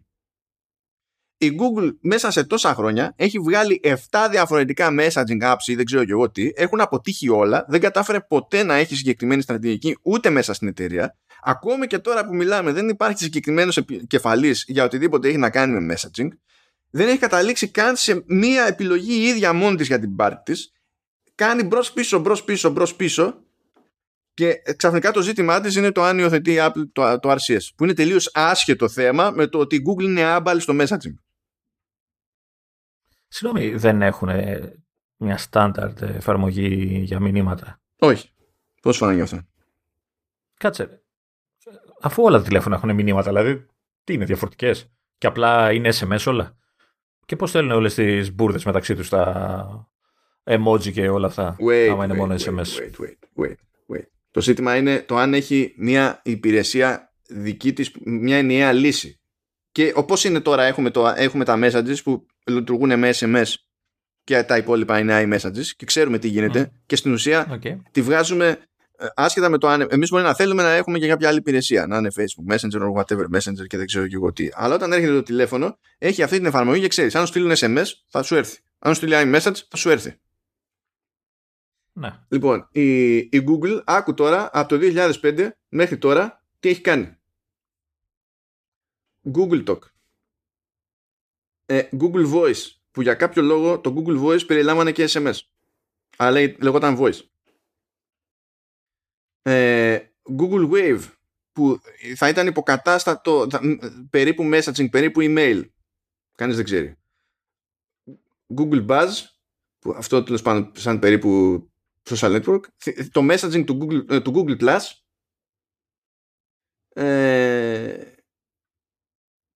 για κάποιο λόγο βάλανε messages στον editor του Google Docs και το κάνανε chat σαν το Gmail chat. Φτιάξανε τα Google Hangouts, πεθάνανε τα Hangouts, είχανε messaging app στα Google Spaces, μετά βγάλανε το Google Allo, βγάλανε το Google Duo, μετά βγήκε το Google Hangouts Meet, Παύλα Meet σκέτο, μετά YouTube Messages, τέλος πεθάνανε και αυτά, Google Chat που είναι περίπου Hangouts πάλι, Google Maps Messages. Ξαφνικά ανακαλύπτουν το 2019, όχι το 2008, το RCS. Google Photos Messages, Google Stadia Messages, Google Pay Messages, Google Assistant Messages, Google Phone Messaging και καινούργια έκδοση του Google Chat. Ό,τι κατάλαβα. Και υποθέτω, τώρα μιλάω γενικότερα για το Android, όχι μόνο για την Google, ότι οι άλλες εταιρείες κατασκευής τηλεφώνων, από όσο ξέρω, έχουν δικά τους messaging apps.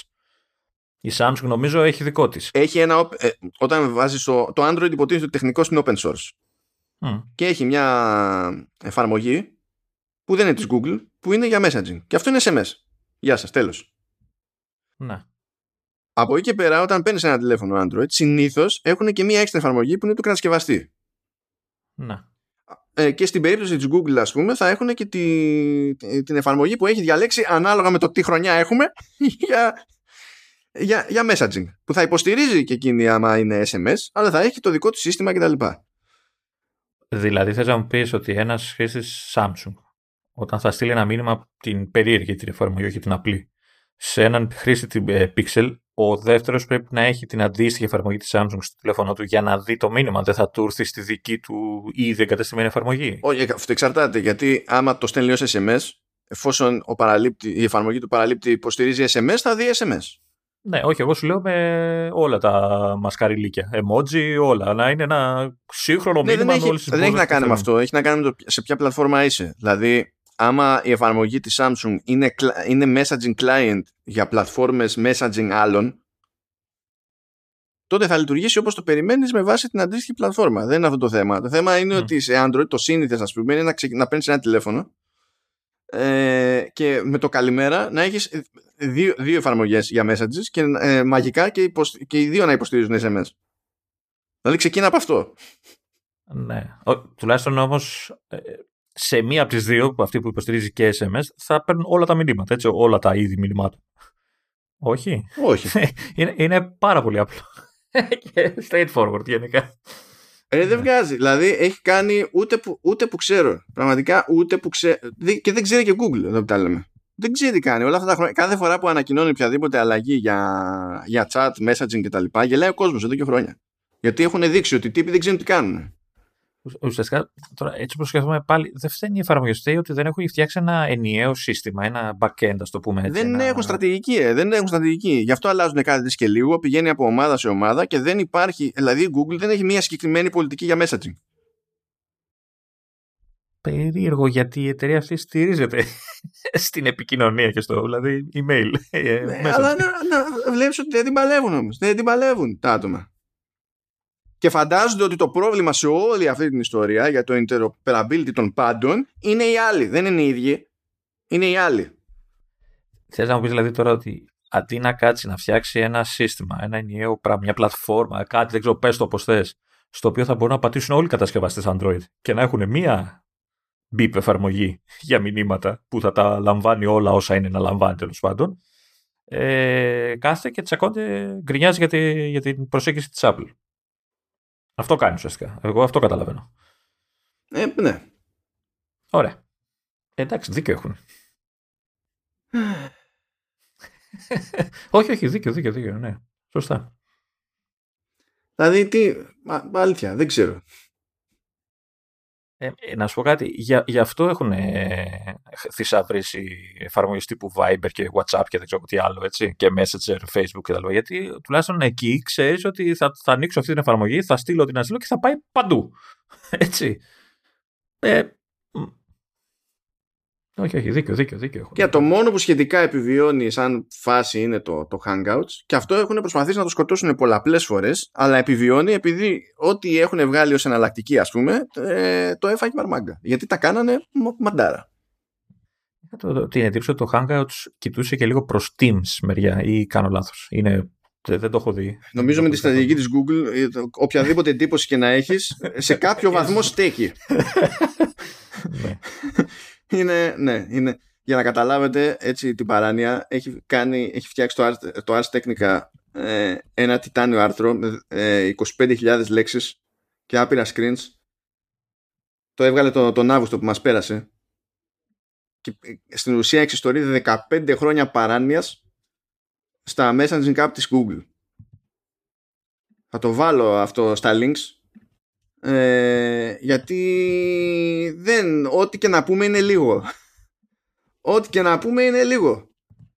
Δηλαδή και γι' αυτό δουλευόμαστε με αυτά που βγαίνουν και λένε τώρα για την Apple και το RCS που, να, και εδώ συμφωνήσαμε και οι δύο με τον Λεωνίδα ότι ναι, θεωρούμε και εμείς ότι γιατί να μην υποστηρίξει την τελική το RCS, ακόμα και αν δεν μας αφορά, γιατί δεν νομίζω στην Ελλάδα ότι υπάρχει πάροχος που να υποστηρίζει το RCS. Ό,τι υποστηρίζεται καλό είναι, έτσι. Καλύπτεις τρύπες. Βασικά, okay. το να ξεφύγουμε από το πανάρχαιο SMS και να συνεννοηθούν οι πάροχοι μεταξύ τους ότι περνάμε σε κάτι άλλο, και ας είναι τεχνολογία του 2008, αρκεί που είναι καλύτερη από τα SMS που είναι τεχνολογία, ξέρω εγώ, του 70, καλό είναι. Και αν το υιοθετήσει η Apple, τότε θα ενδιαφερθούν πιο εύκολα και σε διάφορες χώρες διάφοροι πάροχοι παραπάνω, ρε παιδί μου. Καλό θα είναι. Εγώ πάντως έχω τη λύση στην Google, έτσι, για την Google. Για να τα σκάσει στην Apple, να της δώσει δικαιώματα να έχει iMessage. Ναι, καλά, εντάξει. να τα σκάσει όμως, έτσι, δικαιώματα κανονικά, όπως πληρώνει η Apple Google Maps. Ναι, και μετά θα πάνε στα δικαστήρια, καρφί. Γιατί κρατάνε το 30%. Όλοι μαζί παρέα. Και να κάνει μια ενιαία πλατφόρμα και γεια σας. Google. Εντάξει, δηλαδή πραγματικά μετά το Stadia. Δεν θα έπρεπε να δηλαδή. Γιατί το Stadia εγώ το θεωρούσα ως το μέλλον των games. Απλά. Το μέλλον τι εννοείς, τα λατινικά, το πεπώνει.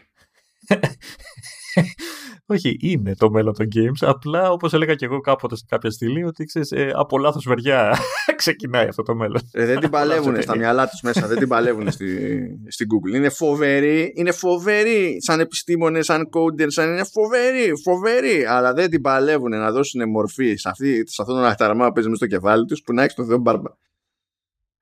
Γι' αυτό λοιπόν για το στάδιο που λες, εγώ πιστεύω θα προχωρήσει μπροστά η τεχνολογία από εταιρεία που γνωρίζει το game, τα games μια και. Δηλαδή, νομίζω η Apple πρέπει να μπει σε αυτό που ξέρει από games. Προσπάθησε να συλλάβεις το εξής φοβερό. Παίζει η Apple να βγάζει περισσότερα λεφτά από gaming από την Google, κατά λάθος, ενώ δεν έχει ιδέα. Και η Google έχει προσπαθήσει και της έχει σκάσει όλο στη μάπα. Τι να πω. Anyway. Και τώρα θα έχουμε το μεγάλο φινάλε, γιατί την περασμένη φορά που πιάσαμε ό,τι θα είναι εκεί για το 2022, ό,τι ακούγεται τουλάχιστον, τα είπαμε πάνω κάτω όλα, αλλά δεν πιάσαμε καθόλου το ζήτημα των headsets με S πληθυντικού. Αχ, είπα S πληθυντικού, θα σου πω μια ιστορία τώρα, Λεωνίδα. Όταν ήμουν στο Λύκειο, ήταν, νομίζω Δευτέρα Λυκείου ήταν στη φάση που είχα πάρει και το proficiency και για λόγους που δεν κατάλαβα ποτέ έδωσα και τα δύο proficiency και Michigan και Cambridge και τα πήρα και τα δύο, no point, αλλά τέλος πάντων okay. Εντάξει. Στο Λύκειο εντωμεταξύ εξακολουθούσαμε και κάναμε αγγλικά, αλλά το level αγγλικών του Λυκείου δεν ήταν κοντά σε level proficiency, ήταν ξέρεις, τουλάχιστον άμα βγούμε από το Λύκειο να έχεις μια ελπίδα, άμα δώσεις κανένα lower να το πάρεις, είναι τέτοια η φάση. Τουλάχιστον τότε που ήμουν εγώ. Τώρα δεν ξέρω αν έχει αλλάξει κάτι συγκλονιστικό, αλλά όχι. Δεν θα πω τα και τη συζητούσα αυτή την ιστορία εντωμεταξύ προχτές με ένα φίλο, με τον οποίο φίλο ήμασταν στο μάθημα των αγγλικών, ειδικά στο Λύκειο ήμασταν δηλαδή συμμαθητές και ήμασταν στο πρώτο θρανείο και ήμασταν οι πρώτες μούρες στο καβούρι στα αγγλικά εκεί πέρα. Ήμασταν και οι δύο ήδη με proficiency, ξέρω, και κάναμε cruising. Και είναι μια μέρα των ημερών που έρχεται η καθηγήτρια εκεί αγγλικού, ο τεχνικός όρος. Ακόμα έτσι. Ναι. Και υποτίθεται ότι είχε διορθώσει κάτι εκθέσεις. Τώρα εκθέσεις με την προδιαγραφή του lower, έτσι, δηλαδή ζοριζόμουν για να μην ξεφύγω στις λέξεις. Γιατί τώρα έκθεση 120 με 180 λέξεις είναι σαν μεγάλο message που στέλνω στο...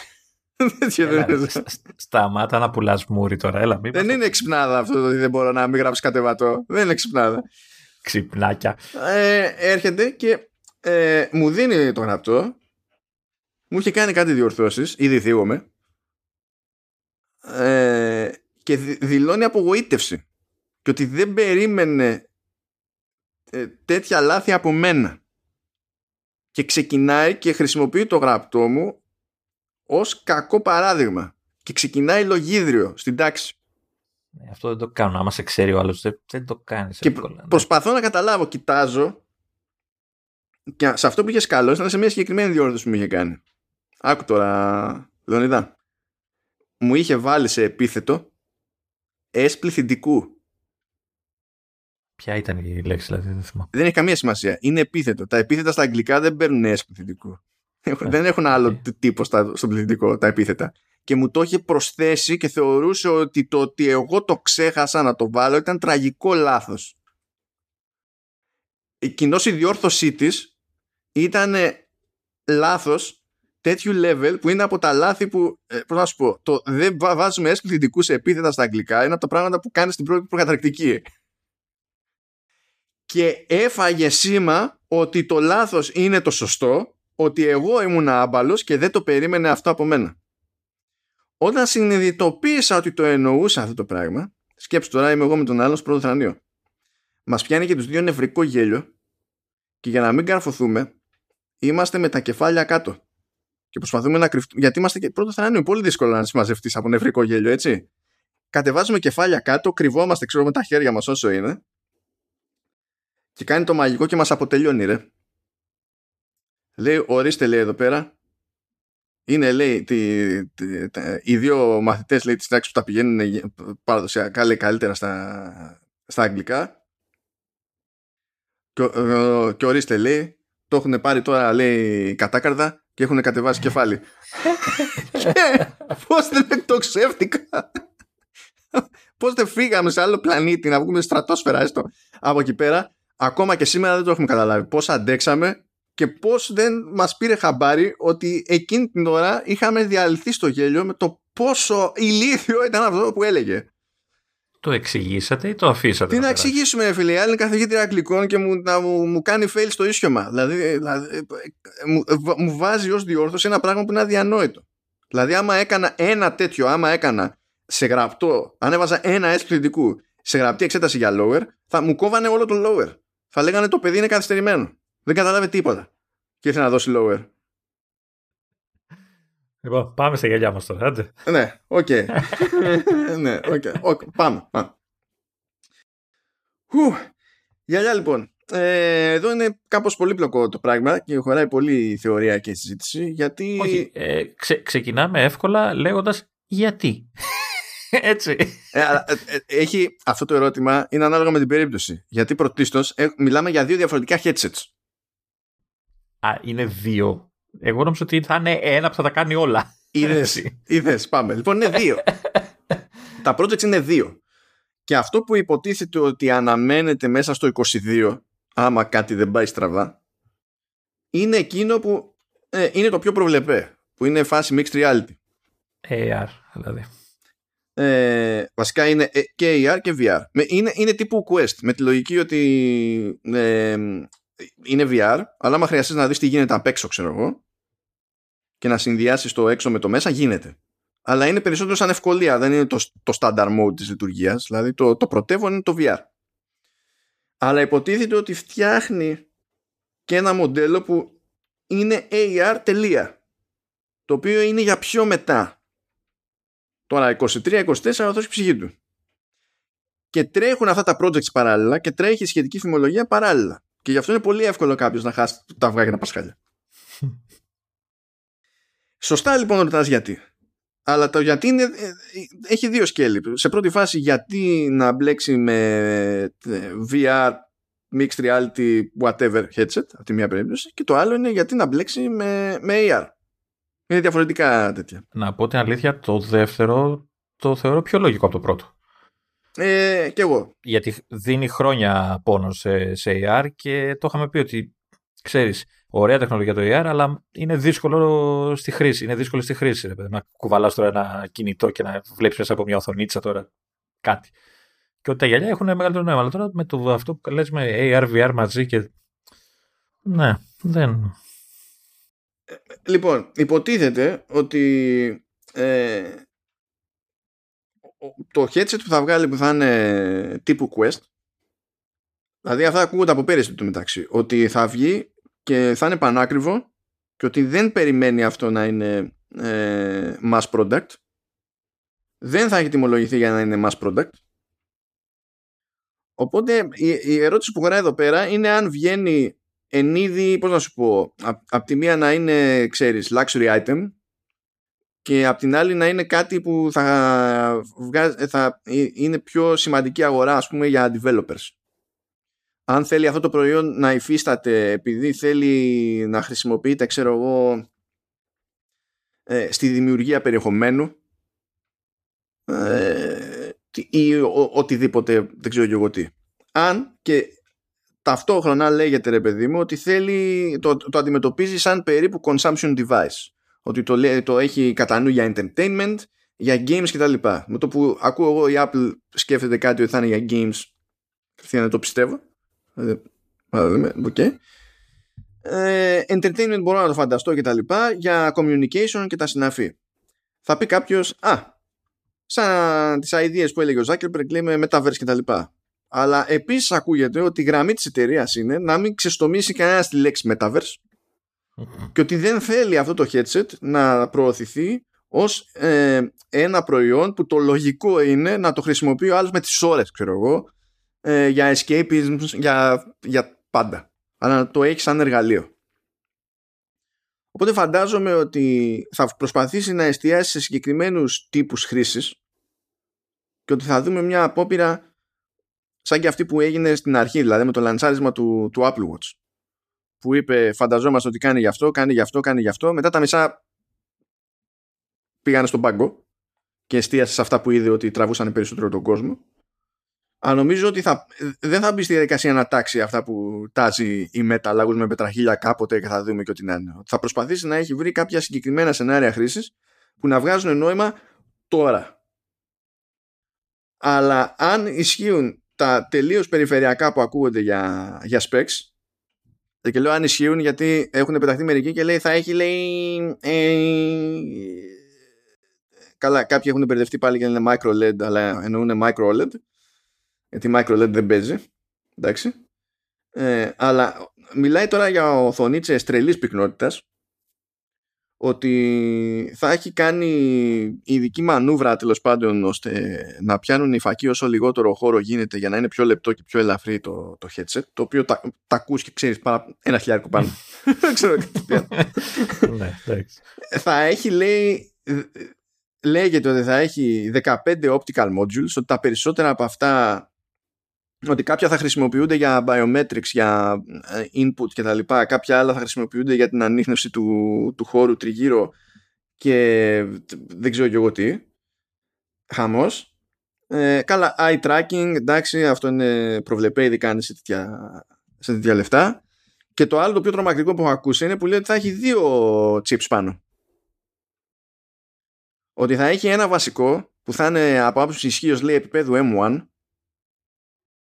και ότι θα έχει και ένα δεύτερο το οποίο στην ουσία θα κουμαντάρει τα inputs από τους αισθητήρες για να μην σηκώνει το βάρος ο αντίστοιχος του M1. Και λέω καλά. Καλά. Θα πεθάνουμε εδώ. Και για κεραζάκι στην τούρτα από αυτό τώρα δεν ξέρω αν αναφέρεται στο prototype. Θα μπορούσε να αναφέρεται στο prototype και όχι στο τελικό προϊόν.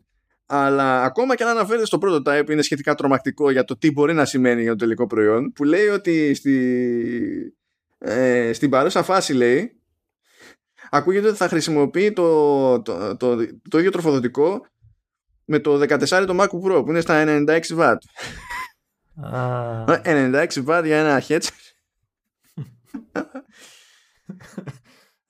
Σαν ένα σύρμα του και θα το φορτίζεις ή θα δουλεύει στην πρίζα συνέχεια? Μα άμα θέλει 96 βατ τροφοδοσία και θέλει να είναι σχετικά ελαφρύ και τα λοιπά, πόση μπαταρία να μπει πάνω? Δεν ξέρω, αλήθεια. Αυτοκίνητο, ξέρω εγώ. Δεν ξέρω. Και γιατί υποτίθεται ότι σχεδιάζεται με τη λογική ότι δεν θα είναι κάτι που πρέπει και καλά να το έχει συνδεδεμένο πάνω σε ένα μηχάνημα για να λειτουργήσει. Γι' αυτό ακούγονται και τέτοια τρομακτικά chipsets, ας πούμε, για τέτοιο μηχανάκι. Ναι, αυτό θα σε ρωτάω τώρα. Είναι για να συνδεθεί με Mac αυτό ή με iPhone? Κοίτα, προφανώς θα μπορεί να συνδεθεί. Αλλά το ζήτημα είναι ότι αυτό θα προταθεί και ως κάτι standalone, σε αντίθεση με τα AR glasses που είναι για πιο μετά, τα οποία θα μαρκεταριστούν με τη λογική του Apple Watch, ότι είναι σαν πρόσθετο στο, okay, σε iPhone, και το όλο θα ξεκινάει για να τελειώνει σε iPhone, ας πούμε, εκεί πέρα. Ναι. Δηλαδή θα μπορείς δηλαδή να φορτώνεις στο headset κάποια εφαρμογή? Θα έχει μνήμη δηλαδή? Θα έχει μνήμη, θα έχει δίσκο? Τι δίσκο? Πώς θα τρέξει μια εφαρμογή χωρίς να είναι συνδεδεμένο σε κάποια άλλη συσκευή? Ναι, δηλαδή, θα έχει αποθηκευτικό χώρο. Μα αποθηκευτικός χώρος πρέπει να είναι το πιο φθηνό πράγμα εκεί μέσα με αυτά που ακούω. Καλά. Όχι, περίμενε. Θα είναι, ξέρεις, read-write. 300.000 GB.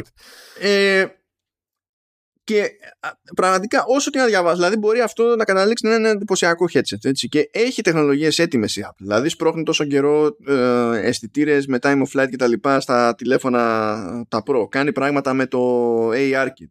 Έχει πράγματα που μπορούν να φανούν χρήσιμα σε mixed reality και τα λοιπά. Είτε μιλάμε, ξέρεις, μπορεί να μιλάμε για οποιοδήποτε FaceTime call, μπορεί να μιλάμε για SharePlay και το βλέπω κάτι εκεί πέρα, ας πούμε. Μπορούν να χρησιμοποιηθούν ως εργαλείο για την παραγωγή περιεχομένου από developers κτλ. Μπορώ να τα φανταστώ όλα αυτά τα πράγματα. Το spatial audio βολεύει εννοείται σε τέτοιες περιπτώσεις. Έχει πολλά πράγματα που άμα τα βάλεις μαζί βγάζουν νόημα ενδεχομένως και περισσότερο σε ένα τέτοιο headset σε σχέση με τις υπόλοιπες συσκευές τις οποίες τα συναντάμε, ξέρω εγώ. Μπορεί να φτιάξει με τα building blocks αυτά κάτι ενδιαφέρον. Αλλά αυτό που νομίζω ότι δεν έχει πάρει χαμπάρι κανένας μέχρι στιγμής, άσχετα με το τι ακούγεται για το ίδιο το hardware, είναι τι θα προσπαθήσει ευρύτερα να κάνει η Apple προς αυτό, ειδικά στην περίπτωση του Mixed Reality Headset. Γιατί στο AR που θα τα πούμε σε λίγο, είναι πιο εύκολο να φανταστούμε. Εδώ τι θέλει. Ναι, όχι τι θέλει. Τι... Ωραία. Έφτιαξε μια super συσκευή, έτσι. Δεν έχουμε αμφιβολία, θα είναι super, έτσι. Τεχνολογικά και απ' όλα. Πρέπει να μας να πείσει στο τι θα την κάνουμε αυτή τη συσκευή. Και αν όχι εγώ και εσύ, ή όποιοι είναι να την κάνουν.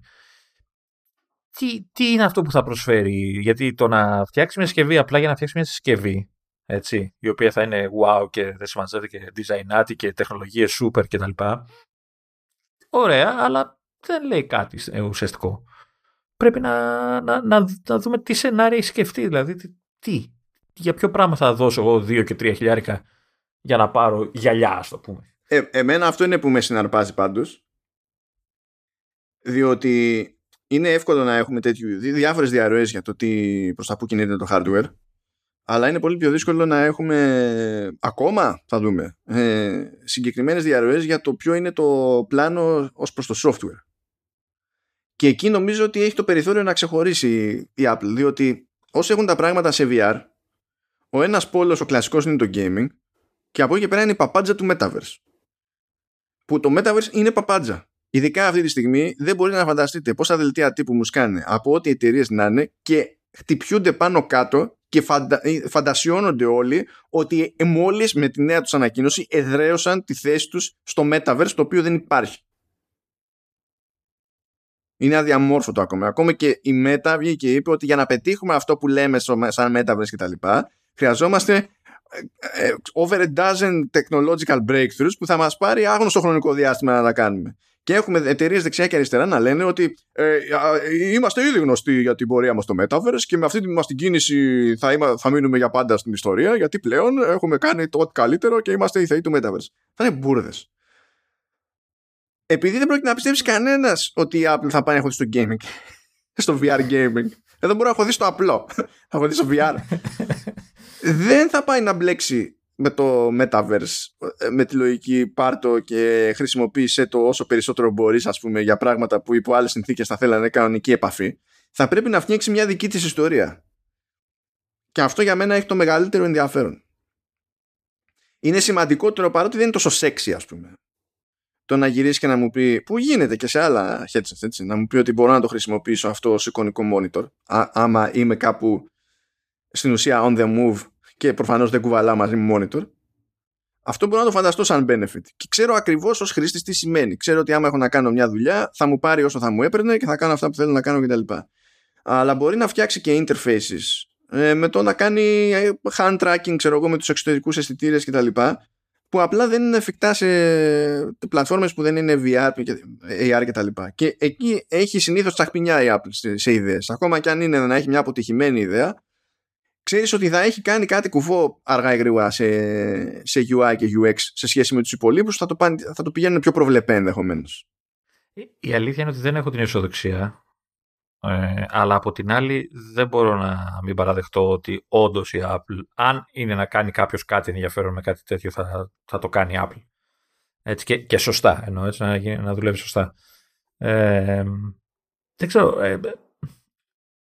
Με τόσο ακριβό περιφερειακό, με τόσο ακριβή συσκευή, στο μυαλό μου αυτόματα κολλάει μια, δεν ξέρω, διαστημική εμπειρία, έτσι, ένα minority report slash Star Wars και δεν ξέρω εγώ τι. Κάτι τέτοιο θα περιμένω να δω, ρε παιδί μου. Δεν ξέρω, αλήθεια δεν ξέρω τι να υποθέσω, Και υπάρχει το ερωτηματικό βέβαια, γιατί αυτό είναι κλασικό με οποιοδήποτε headset, έτσι, το τι γίνεται με εκείνους που φρώνε γυαλιά. Ναι. Εντάξει, κοίτα, ακόμα και η Sony με το PSVR, εγώ που φοράω γυαλιά δεν είχα θέμα. Έτσι τα φόραγα από πάνω. Ναι, γιατί το έχουν υπολογίσει ώστε να υπάρχει αυτός ο χώρος. Ναι. Η Apple όμως θέλει να το κάνει όσο πιο ελαφρύ και όσο πιο μαζεμένο γίνεται. Πράγμα που σημαίνει ότι είναι πιο δύσκολο να υποστηρίξει κάτι τέτοιο. Όχι αδύνατο, αλλά είναι πιο δύσκολο ή ακόμα και αν δεν μας νοιάζει δυσκολία, θα είναι πιο ακριβό. Μπορεί να σου κάνει καμιά πατέντα που να σου λέει, ξέρεις, βγάλ' τα γυαλιά και ρυθμίζεις τη μοιοπία σου στην οθόνη, ξέρεις. Γιατί για το AR έχει ακουστεί το AR, τα AR glasses έχει ακουστεί κατά ανάλογο. Ότι θα μπορείς να τα πάρεις όσοι έχουν, ρε παιδί μου, άμα δεν έχεις κάποιο θέμα, αλλά ότι θα υπάρχει μόντα να τα πάρεις με συνταγή. Ναι, ωραία θα πάει και αυτό. Φτηνό θα είναι. Εγώ είμαι πάρα πολύ τυχερός, διότι δεν με σώζει ούτε συνταγή, γι' αυτό ενώ είμαι γκάβακας δεν φοράω γυαλιά, οπότε δεν θα μπορώ να λειτουργήσω ποτέ σωστά με τέτοιο προϊόν, χωρίς να κάνω χειρουργείο και να πάει και σούπερ το χειρουργείο, όχι περίπου καλά, να πάει σούπερ όμως. Όχι, αυτό που είπα πριν, δεν ξέρω ότι γίνεται να μπορείς να ρυθμίζεις την εστίαση της οθόνης με βάση τους βαθμούς της μοιοπίας και να βλέπεις καλά χωρίς γυαλιά. Ενώ βλέπεις, ξέρεις, μέσα σε ένα περιβάλλον VR, ας πούμε. Όχι, γιατί και οι φακοί που σου φτιάχνουν, όπως βλέπεις, είναι σμιλεμένοι και στατικοί. Και όταν παίρνεις διεστιακά, βλέπεις ότι σε ένα μέρος του φακού και κάτω είναι σκαλισμένοι αλλιώς. Δεν είναι ότι έχουμε ένα δυναμικό υλικό και το κάνουμε ό,τι θέλουμε. Που δεν είναι τελείως sci-fi αυτό που προτείνεις, αλλά είναι τόσο μη πρακτικό να γίνει στην καθημερινότητα. Γιατί εσύ θέλεις ένα φακό που να κάνει morphing στην ουσία. Δεν καταλαβαίνεις τώρα τι ζητάς. Δεν ξέρω αν απλά με την αλλαγή εστίασης, χωρίς να κάνει morphing, δηλαδή το focus που λέμε. Πώς κάνατε τα κιάλια. Όχι, αυτή είναι άλλη διεργασία τελείως. Μα εκεί τους θέλω. Πραγματικά απορώ πάνω απ' όλα με το συγκεκριμένο, δηλαδή για VR, AR, το mixed, απορώ απείρως. Πάλι θα μπορούσε να δοκιμάσει πράγματα, να κάνει τσακμινιές με το Apple TV Plus για συγκεκριμένες εμπειρίες. Ίσα-ίσα που αγόρασε σε κάποια φάση και μια εταιρεία που αυτό που έκανε η εταιρεία αυτή ήταν ότι είχε φτιάξει ένα σύστημα για μετάδοση live αγώνων, συναυλίων και τα λοιπά σε VR. Καλά τώρα, άμα κάνει 3.000 που λένε, δεν νομίζω να το πάρει κάποιος για να βλέπει αγώνες ή ταινίες. Έτσι. Πρώτα απ' όλα, ξέρεις ότι θα το πάρει μια μερίδα του κόσμου επειδή θέλουν να έχουν, ξέρεις, το hot thing. Εντάξει, okay. Και εμείς είμαστε αυτούς, απλά δεν μπορούμε. Αλλά. Ναι. Και έστω τέλος πάντων, μπλα μπλα, αυτό θα δούμε. Αν θα το καταφέρουν να το βγάλουν, ξέρω εγώ, φέτος. Για πιο μετά ακόμη έχουμε τα AR glasses, που το concept είναι φοράμε γυαλιά, αλλά στα γυαλιά αυτά εμφανίζεται πληροφορία. Που σχετίζεται, τέλος πάντων, είτε σχετίζεται με αυτό που βλέπουμε μπροστά μας, είτε έχει να κάνει με πληροφορία που υπό άλλες συνθήκες θα εμφανίζονταν στο ρολόι, στο smartphone κτλ. Θα μπορούμε να κάνουμε κάποια interactions και. Είναι αυτό που υποτίθεται ότι φανταζόταν η Google με τα Google Glasses πριν από. Πάνε χρόνια πλέον, το 2014 ήταν αυτό ποτέ. Κοντεύουν να κλείσουν 10 χρόνια. Μόνο που εκεί πέρα είχε κάνει 1000 πράγματα στραβά, ασχέτως τεχνικού ζητήματος. Αλλά θέλει να το κάνει τέλος πάντων η Apple. Και αυτό το καταλαβαίνω σαν χρησιμότητα. Έτσι. Δηλαδή, μπορείς να σταθείς σε ένα μέρος. Να, τώρα ξέρω εγώ σε κάποιες τοποθεσίες με τις νέες εκδόσεις των χαρτών, μπορείς να σηκώσεις το τηλέφωνο, να δεις από την κάμερα ξέρω εγώ, ένα κτίριο και να αναγνωρίσεις το κτίριο και να σου βγάλει πληροφορίες ή να σου βγάλει οδηγίες. Πήγαινε από εδώ, πήγαινε από εκεί. Σαν overlays στην εικόνα την πραγματική που περνάει μέσα από την κάμερα. Αυτό προφανώς είναι καλύτερο άμα γίνεις σε καλύτερη φάση με AR glasses. Γενικά οτιδήποτε AR έχουμε δει στα εφαρμογές εννοώ AR που έχουμε δει στα κινητά κατά καιρούς, σίγουρα θα είναι πολύ καλύτερες και παιχνίδια, έτσι, LOL. Θα είναι πολύ καλύτερες και πιο ουσιαστικές όταν φοράς γυαλιά και δεν χρειάζεται να κυνηγάς το κινητό που είναι το σημείο που πρέπει να προβάλλω και τέτοια. Ή αντίστοιχα σκέψου να προβάλλεται σε flat επιφάνεια μπροστά σου και καλά, δηλαδή να σου δίνει εντύπωση ότι προβάλλεται αυτό το πράγμα. Keyboard. Που δεν είναι το ιδανικό, δηλαδή δεν έχεις keyboard, αλλά σε ένα σενάριο που θα δεχόσουν ότι θα χρησιμοποιούσες το software keyboard σε ένα iPad ως λύση ανάγκης, είναι το ανάλογο, μόνο που δεν χρειάζεται να έχεις το iPad. Να. Εγώ θα στο πήγαινα αλλιώς. Θα έχει φάση να έχεις μέρη του UI στα γυαλιά. Ξέρω εγώ, ειδοποιήσεις και τέτοια να τους κάνει στη γωνία. Ναι, σαφώς. Χωρίς να χρειάζεται να σηκώνεις τηλέφωνα και αυτά. Ή το μαγικό που θα γούσταρα πάρα πολύ, αλλά δεν ξέρω πόσο ασφαλές είναι, κατά τη διάρκεια της οδήγησης. Να έχεις ένα εικονικό dashboard ξέρεις, με πληροφορίες που θα εμφανίζονται και καλά, ξέρεις, στο τζάμι. Όπως έχουν τώρα τα αυτοκίνητα, κάποια αυτοκίνητα που προβάλλουν πράγματα στο παμπρίζ, να τα έχεις στα γυαλιά και να βλέπεις κάποια έξτρα πράγματα. Και αυτό θα είχε πλάκα. Απλά δεν ξέρω πόσο ασφαλές θα ήταν, ειδικά στην οδήγηση. Εντάξει, θα έπρεπε να υπάρχουν ένα μάτσο περιορισμοί στο τι είδους πληροφορία θα σου βγάζει, έτσι. Εντάξει, παιδί μου. Γιατί το να σου προβάλλει κάποιες πληροφορίες που χρησιμεύουν στην οδήγηση δεν διαφέρει από το ότι έχεις και σταμάξεις κάποια όργανα μπροστά σου που σε ενδιαφέρει να μπορείς να τα δεις στα γρήγορα. Άμα κάποιος πεταχτεί σαν την Τέσλα και θα πει «Ω, μα έχει οθόνη, μπορούμε να βάλουμε παιχνίδι να τρέχει», θα πεις εντάξει, μπράβο. Okay. Πάντως και τα παιχνίδια θα έχουν φάση, θα πάρουν ουσία τα AR και όλα αυτά. Θα μπορείς να παίζεις πιο καλά, ρε παιδί. Εμένα αυτό που με βασανίζει είναι άλλο. Άμα βγουν και τα δύο αυτά τα προϊόντα, ποια είναι η μεταξύ τους σχέση? Το ένα θα έχει 4.000 και το άλλο θα έχει 150 ευρώ. Άλλα είναι χειροκολία. Αλλά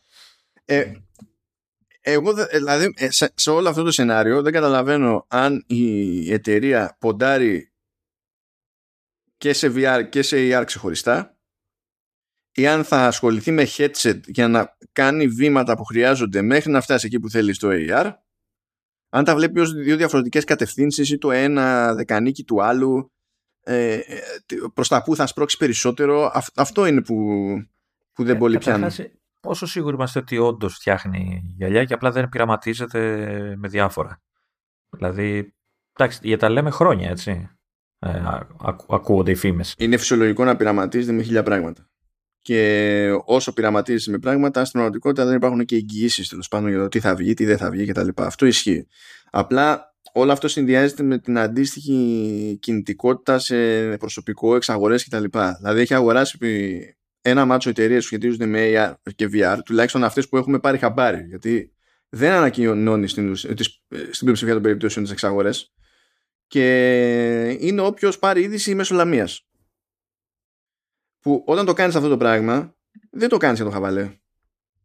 Και, και το κάνει χρόνια με αυτές τις εταιρείες. Και αποκλείεται να το κάνει απλά για να πει βελτιώσαμε λίγο το AR kit παραπάνω. Δηλαδή δεν πολύ στέκει αυτό το πράγμα. Άμα θες να βελτιώσεις το AR kit, δεν αγοράζεις την εταιρεία που τα ασχολείται με τη μετάδοση live events, ας πούμε, σε VR. Άρα κάποιο από τα δύο, αν όχι και τα δύο, το ένα που παίζει έναν αυτόνομο, το άλλο θα μπορεί να συνδέεται σε πολλαπλές συσκευές. Δηλαδή θα κάνεις και στο iPhone, ξέρω εγώ, και στο Mac και στο Apple TV, ξέρω εγώ. Θα μπορεί να κάνει τέτοια κονέ. Φαντάζομαι ότι όλα θα μπορούν να συνδεθούν με πολλαπλά είδη συσκευών Apple. Απλά η διαφορά θα είναι ότι τα AR glasses, έτσι όπως ακούγεται, με βάση αυτά που ακούγονται, θα πρέπει οπωσδήποτε να επικοινωνούν με κάποια συσκευή. Ενώ το headset θα είναι το αντίθετο. Εσένα και ένα απλό zoom να σου κάνει στην οθόνη θα σου βλέψει. Θα βλέψει καλύτερα. Ναι. Βασικά, πλάκα στην πλάκα, αυτό είναι ένα benefit που μπορείς να το πεις με straight face. Είναι απλό το ότι κάνει ένα digital zoom, ας πούμε, και επειδή είναι ο αισθητήρας αρκετά high res, ας πούμε, μπορείς να καταλάβεις τι. Είναι βοήθεια όμως εκείνη την ώρα. Εμένα, ας πούμε, μου άρεσε πολύ στη θεωρία, γιατί στην πράξη με άφησε λίγο απογοήτευση, όταν είχα πρώτο πάρει το PSVR, που είχε τη δυνατότητα να σου προβάλλει, ξέρεις, σε τεράστια οθόνη, ξέρεις, χωρίς να είναι VR απαραίτητα το περιεχόμενο, σαν να έχεις μια τεράστια οθόνη μπροστά σου, αυτό που εμφανιζόταν στην οθόνη. Με απογοήτευση, γιατί ήταν πολύ κοντά. Δεν είχε βάθος να πεις ότι κάθομαι πιο μακριά και έχει νόημα να φοράω έστω την κάσκα και να βλέπω σε 200 ίντσες οθόνη το όποιο περιεχόμενο. Ήταν πολύ κοντά στα μάτια. Τώρα, μάλλον οι φακοί φταίγανε, δεν ξέρω πια. Αυτό που σου δημιουργεί πρόβλημα στην πραγματικότητα δεν ήταν ότι ήταν τόσο κοντά στα μάτια. Αυτό που σου δημιουργεί πρόβλημα είναι ότι δεν είναι αρκετά πυκνή οθόνη. Οπότε αισθάνεσαι ότι είναι σαν να παραείσαι κοντά και βλέπεις τα pixels. Όχι, ήταν όμως και κουραστικό. Δεν ήταν μόνο ότι δεν είχε καλή εικόνα. Ήταν και κουραστικό γιατί είχες πολύ μεγάλη εικόνα που έλεγες «ΟΚ, ωραία, γουστάρω, ξέρεις, είναι σαν να πήρα 200 οθόνη», αλλά την είχα στη μύτη μου. Εντάξει, στα ένα μέτρο, ξέρω πόσο μπορούσα να το στείλει το VR. Δεν ξέρω πώς θα μπορούσα να κάνω κάτι καλύτερο, ας πούμε, στην Apple. Πάντως, για την ιστορία, να σας πούμε, έχω μια λίστα με εταιρείες που έχουν αγοράσει. και το ποιο είναι το αντικείμενό τους. Αυτό δεν σημαίνει, γιατί πολλές φορές η Apple αγοράζει, κάνει το λεγόμενο acquire, δηλαδή αγοράζει μια εταιρεία, όχι ντε και καλά για το προϊόν που έφτιαχνε, αλλά για τα άτομα που έφτιαχναν το προϊόν που έφτιαχνε η εταιρεία. Και σε άλλες περιπτώσεις είναι όντως και για αυτό που έφτιαχνε η εταιρεία. Τα μυαλά και το ταλέντο ουσιαστικά αγοράζει. Ναι. Λοιπόν, έχει αγοράσει την Aconia Holographics, που ήταν startup που φτιάχνει φακούς για AR glasses. Okay. Έχει αγοράσει την ατυχώς ονομασμένη VR Vana. Από το Sport Bill. Ξέρω εγώ. Και αυτοί ετοίμαζαν ένα δικό τους headset, το Totem, το οποίο δεν κυκλοφόρησε ποτέ γιατί το αγοράστηκαν. Και στην ουσία συνδύαζαν, ήταν φάση mixed reality στο ίδιο headset, που το 2017 που έγινε η εξαγορά αυτό δεν ήταν προβλεπέ ακόμη. Στο Sport Bill ήταν Vanda, όχι Vana. Prime Sense. Αυτή την αγοράσανε πριν από πολλά χρόνια. Το 2013 είναι οι τύποι που στην ουσία αυτοί είχαν, σε αυτούς βασιζόταν το πρώτο Kinect. Α, μπράβο, κάπου την ήξερα εγώ αυτή την εταιρεία. Και σε αυτούς βασίζεται και η φάση με το Face ID, οπότε είναι λίγο σχετικό τώρα το, γιατί ξέρεις, μιλάμε για χρόνια πίσω αυτή η εξαγορά. Έχει ήδη αξιοποιηθεί, δηλαδή δεν περιμένουν. Ναι, ναι. Υπάρχει μετέο του 2015 εξαγορά αυτή, που έφτιαχνε, λέει, το Meteo Creator, που χρησιμοποιείται για να φτιάξεις augmented reality σενάριους μέσα σε λίγα λεπτά, ξέρω. Αυτό έχει να κάνει με το production, ξέρω, και έχει κάποιες συνεργασίες με τη Ferrari και τα λοιπά. Αγόρασε την Faceshift πάλι το 2015, χρόνια πριν, που αυτοί στην ουσία κάνανε δουλειά με game developers και με animation studios για facial capture με 3D sensors και τα λοιπά. Αυτό πάλι το πιο πιθανό, ξέρεις, είναι ανιμότσι και τέτοια. Δεν νομίζω να δούμε κανένα παιχνίδι με χαρακτήρες και πάθος. Emoji End αυτή αγοράστηκε το 2016 και έχει να κάνει, αυτή καταπιάνεται, λέει, με artificial intelligence και machine learning, με στόχο την ανίχνευση, μάλλον την ερμηνεία ανθρώπινων μορφασμών και τα λοιπά, για να πιάνει το συναίσθημα και τα συναφή. Animoji πάλι, ναι. Όχι, το ζήτημα δεν είναι το capture, το ζήτημα είναι η ερμηνεία. Να καταλάβει τι αισθάνεσαι εκείνη τη στιγμή, και αυτή η τεχνολογία έχει χρησιμοποιηθεί αλίμονο από διαφημιστές. Flyby Media το 2016, που έχει να κάνει με AR και είχε κάνει κονέ με την Google για το Project Tango smartphone που πέθανε σαν project, απίστευτο προϊόν Google και δεν πήγε πουθενά, και λέει ότι επιτρεπόταν στην ουσία σε περιβάλλον AR η προβολή text και συμβόλων και τα λοιπά. Δηλαδή έκανε ένα απόθεση σε πραγματικό χρόνο, κάποιο μήνυμα που ήταν στην ουσία digital, αλλά πάνω σε αντικείμενο που το έλειες μπροστά σου, ρε παιδί μου, με τη βοήθεια του όποιου headset. Είχε πάρει την Real Face το 2017, που έχει να κάνει με cyber security και machine learning, αλλά με έμφαση σε facial recognition και τα λοιπά, που φαντάζομαι δεν το πήρε για τέτοιες υποθέσεις, το πήρε για το Face ID, εντάξει. Αν και τότε είχε ήδη βγει το 17, δεν βγει το iPhone X, νομίζω, ναι. Αλλά οκ. Okay. Το 20 πήρε την XVR, που είναι η περίπτωση που σου έλεγα ότι έμπλεκε, λέει, VR experiences for watching live events on VR headsets και τα λοιπά, για sports, music, entertainment και τα συνάφη. Και πήρε και την Spaces πάλι το 2020, που έχει να κάνει με τη δημιουργία VR experiences που μπορούν να στηθούν, τουλάχιστον έτσι όπως δουλεύανε αυτοί στην Spaces, σε μεγάλους χώρους, σε mall, ξέρω εγώ, και άλλες τοποθεσίες και τα λοιπά, και τα είχαν χρησιμοποιήσει αυτά για προθετικούς σκοπούς και δεν συμμαζεύεται.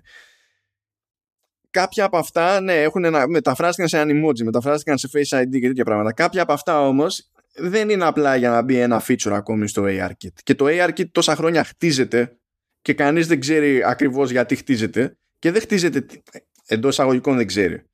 Δεν έχουμε κάποια έκρηξη εφαρμογών που βασίζονται στο ARKit σε iPhone και είδαμε, κοίταξε να δεις τι γίνεται τώρα. Αλλά δεν μπορεί να χτίζεται για το τίποτα αυτό.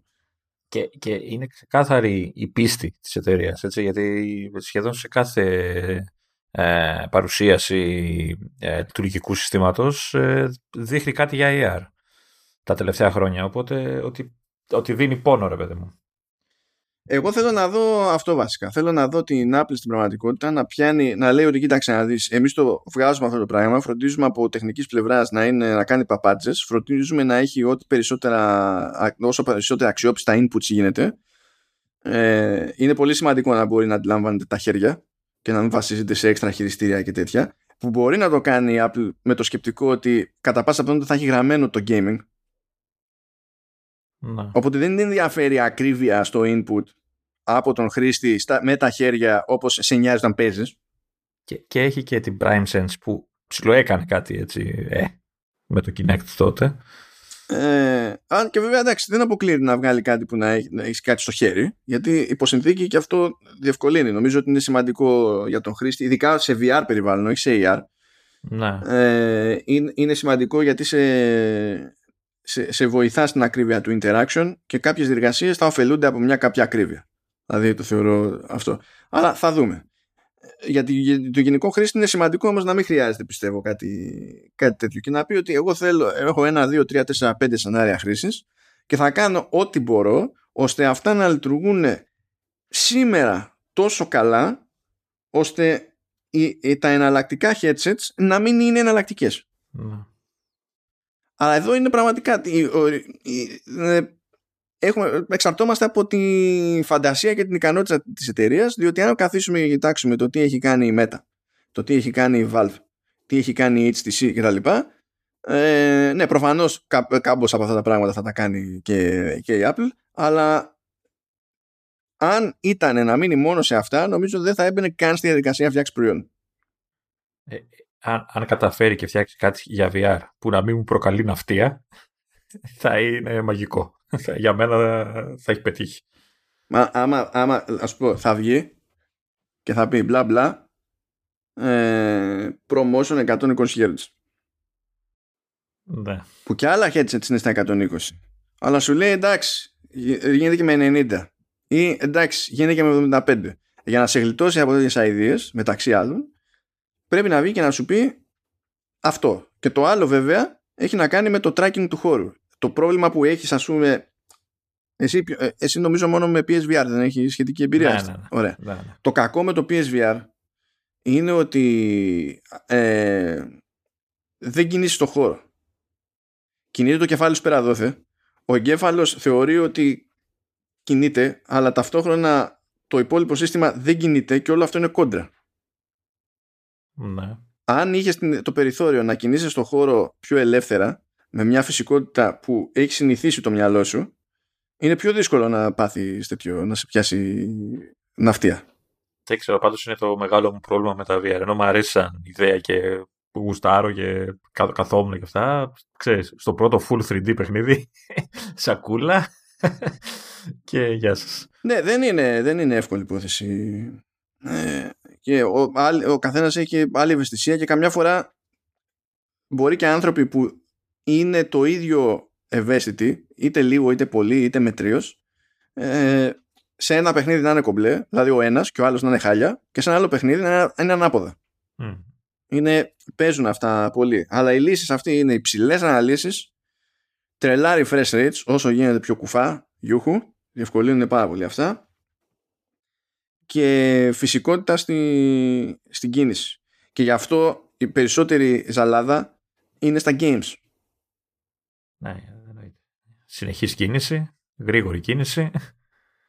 Αλλά στην πραγματικότητα, δηλαδή ενώ το μυαλό σου θεωρεί ότι προσπαθείς να κινηθείς, εσύ ο ίδιος δεν κινείσαι. Και από αυτή την αντίθεση χάνεται η μπάλα. Όταν όμως έχεις να κάνεις με computing και τέτοια πράγματα, δεν θα προσπαθείς να κάνεις κολοτούμπες στη μέση του πουθενά σε έναν εικονικό κόσμο. Όχι. Στα στατικά δεν έχω κανένα θέμα. Και παιχνίδια πιο στατικής κάμερας δεν είχα κανένα θέμα. Αλλά ναι, Αλλά είμαι περίεργος, γιατί λέει για media consumption, ας πούμε, games, και για κάποια πράγματα που θα έχουν να κάνουν υποτίθεται με δουλειά, φαντάζομαι, ξέρεις. Πάντως, αν είσαι περίεργος, εγώ έχω σκεφτεί ένα σενάριο χρήσης, το οποίο νομίζω θα σε αναγκάσει να αγοράσεις ίσως και το πιο ακριβό από τα δύο μοντέλα, έτσι, γιατί... Γιατί τι γελάς, σοβαρά μιλάμε τώρα. Καλά. Δεν σε καταλάβω. Να δω τι άλλο θα αγοράσω. Αυτό. Όχι. Φαντάσου λοιπόν ότι πέφτεις για ύπνο, φοράς τα γυαλιά και σου προβάλλει προβατάκια. Έτσι, και αρχίζεις τα μετράς και κοιμάσαι επιτέλους σαν άνθρωπο. Ναι, και μετά γυρνάω λίγο το κεφάλι προς τα εκεί και καρφώνεται όλο το headset μέσα στη μούρη μου. Όχι, θα είναι καταρχάς θα κολλάει στο πρόσωπό σου με μαγνήτες. Το έχεις ξεχάσει αυτό. Δεν θα έχεις μαγνήτες κάτι της Apple, αποκλείεται. Ναι, γιατί στον οστόνη είμαι ο Terminator. Και, αυτό, ναι.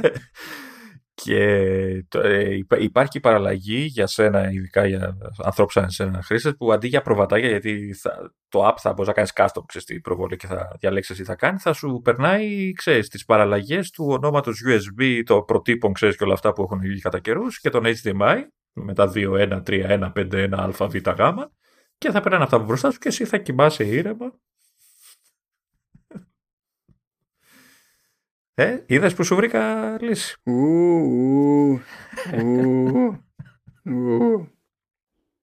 Ναι, καταλάβεις τώρα, δεν μπορώ να το πάρω σοβαρά ότι θα βγουν αυτά, γιατί δεν μιλάει κανείς για μαγνήτες. Δεν μπορώ να το θεωρήσω σοβαρή.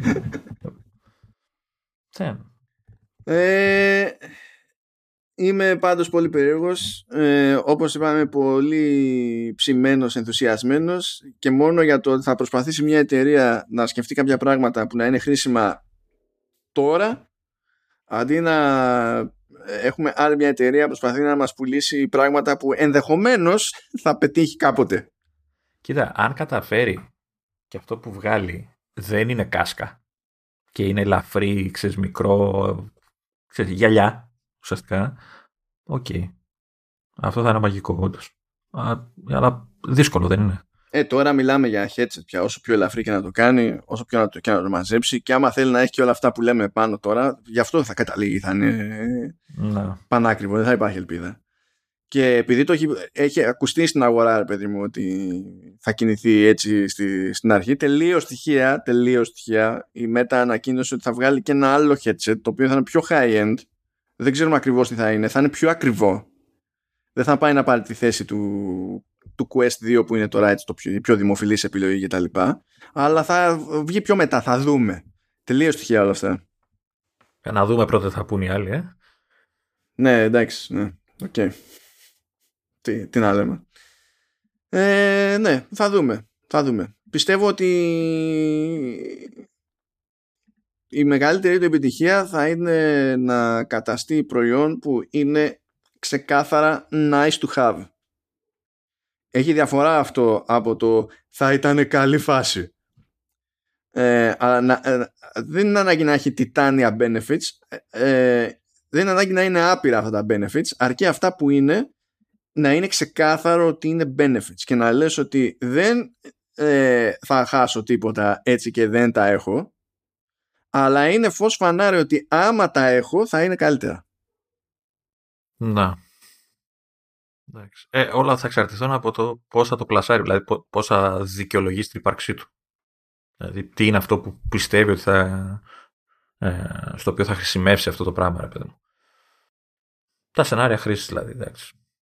Να δούμε. Γι' αυτό ποντάρω σε μια παρουσίαση τύπου Apple Watch, όπου θα δούμε διάφορα πράγματα που έχει σκεφτεί και θα έχουν νόημα τα μισά, αλλά θα έχουν νόημα τα μισά. Και θα κοιτάξει μετά αυτά τα μισά να τα κάνει πόσο καλύτερα γίνεται σε σχέση από οποιονδήποτε άλλον, ας πούμε. Και έχει και το πλεονέκτημα που έχει σε chipset, έτσι. Γιατί σε σχέση με οποιονδήποτε άλλον που φτιάχνει τσιπάκια για τέτοιες δουλειές, αυτή τη στιγμή, αυτό δεν σημαίνει ότι θα ισχύει για πάντα, αυτή τη στιγμή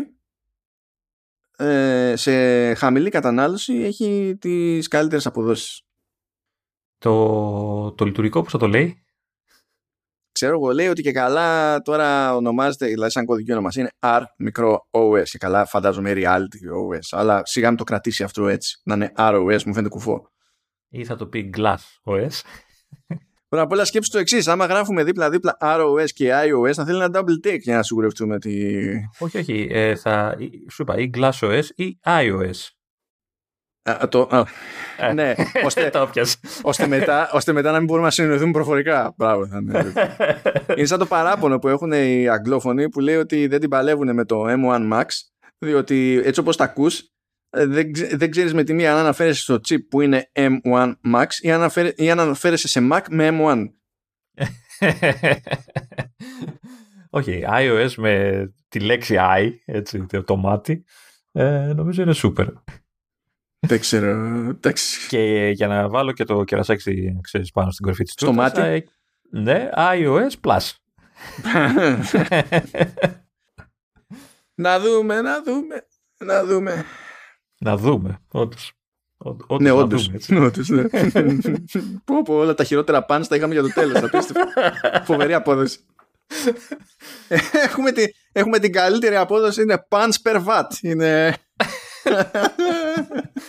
PPV. Ναι. Ορίστε. Στα έσχατα βρήκαμε και τίτλο επεισοδίου. Ορίστε. Λοιπόν, αυτά μπορούμε να πούμε ότι τεχνικώς επιστρέψαμε έτσι στα περίπου γνώριμα. Θα δούμε, τελειώσαν οι γιορτές, τελειώσαν έτσι τα χαλάρα. Τώρα θα έχουμε να λέμε. Έχει ήδη ακουστεί ότι η πρώτη παρουσίαση του έτους πηγαίνει για Άνοιξη ή Μάρτιο ή Απρίλιο ή κάτι τέτοιο. Αυτό μπορείς να μου πεις γιατί τους προκαλεί εντύπωση. Πάντα κάπως έτσι δεν είναι. Μάρτι συνήθως. Βασικά δεν έχει κάθε χρόνο. Γι' αυτό δεν είναι σαν του Σεπτεμβρίου που. Ναι, εντάξει. Δηλαδή ή σαν WWDC που άμα δεν έχει αυτά, λες πάει τελειώσαμε, ας πούμε. Δηλαδή ζημιά. Συνήθως όμως είναι περίπου το Μάρτι με Απρίλιο είναι που δείχνει τα iPad Pro. Έτσι δεν είναι. Δεν ξέρω τι χρονιές που δεν είχε παρουσιάσει, πως απλά έβγαλε το refresh.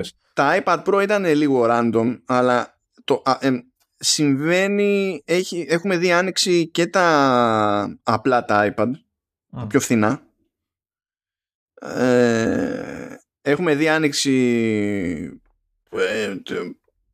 σίγουρα, νομίζω και στις δύο περιπτώσεις. Πρέπει να είδαμε άνοιξη τα iPhone SE, δηλαδή είναι η πιο προβλεπέ περίοδος, νομίζω. Τώρα αν θέλει να κολλήσει, ξέρεις, τίποτα καινούρια, θα μπορούσε να χώσει τα AirPods Pro, ξέρω εγώ, τα καινούρια υποσυνθήκη, αλλά όχι απαραίτητα, θα δούμε. Ή θα μπορούσε, ξέρεις, αν ισχύει αυτή η εφημολογία για τα audiobooks, θα μπορούσε να κολλήσει μια υπηρεσία.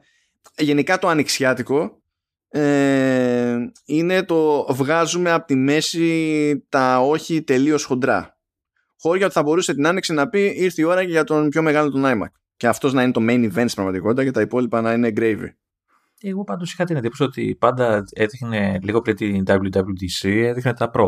Και ήμασταν πάντα στη φάση τώρα τα έκανες turbo για ποιο λόγο και λέμε περιμένετε το i. Λες τα iPad Pro εσύ, ναι. Ναι, τα iPad Pro. Θυμάμαι ότι τα έχει δείξει άνοιξη, αλλά δεν θυμάμαι αν τα έδειχνε πάντα άνοιξη. Ναι, αλλά θυμάμαι τουλάχιστον δύο περιπτώσεις που λέγαμε ρε παιδί μου ότι έκανε παπάδες σε hardware και ότι ξέρεις, τα κρατάει πίσω το λειτουργικό. Ναι. Και ξέρεις, ένα-δύο μήνες έρχονταν η WWDC που έδειχνε multitasking και δεν συμμαζεύεται. Τέλος πάντων, εντάξει. Θα δούμε. Είναι λογικό να έχει πάντως κάτι την άνοιξη όσοι έχουν τα πράγματα. Και θα θέλει να έχει έναν περίπου κράχτη, αλλά δεν θα έχει τώρα το βάρη πυροβολικό όπως αν είναι. Δηλαδή δεν θα αλλάξει το ότι τα χοντρά σκάνε Σεπτέμβριο, ας πούμε. Εννοείται αυτό το πράγμα. Το θέμα είναι να στρώσει λίγο ξέρεις, το supply, ρε παιδί μου, γιατί θα δείχνουν, αλλά δεν θα μπορεί ο άλλος να πάρει, ξέρεις, το οτιδήποτε. Δεν υπάρχει στην αγορά τίποτα. Εντάξει, τώρα από εκεί, σε αυτό όλες οι εταιρείες κάνουν ό,τι μπορούν. Δεν υπάρχει και μαγική λύση. Όχι, δεν κατηγορώ κανένα. Απλά να φτιάξει αυτό, λέω, γιατί είναι κρίμα. Δηλαδή, έβλεπα φέτος, τώρα στις γιορτές, ας πούμε, αυτό μου κάνει εντύπωση που έβλεπα διαφημίσεις και δείχναν iPhone, διαφημίσεις, προσφορές και τέτοια. Και έβλεπα την κατάδυαση, την ανάγκη, την υποχρέωση που είχαν να δείξουν με ένα iPhone, αλλά αντί να δείχνουν το 13, δείχναν το 12.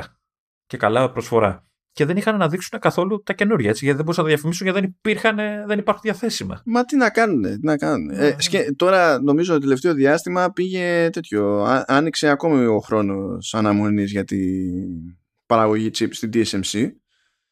Νομίζω κάτι 26 και μισό εβδομάδες που έχει να πάει τέτοια ανήλα από το 2017. Αυτό σημαίνει βάζουμε το πυρίτιο από τη μία και περιμένουμε τόσες εβδομάδες για να βγει το chip από την άλλη.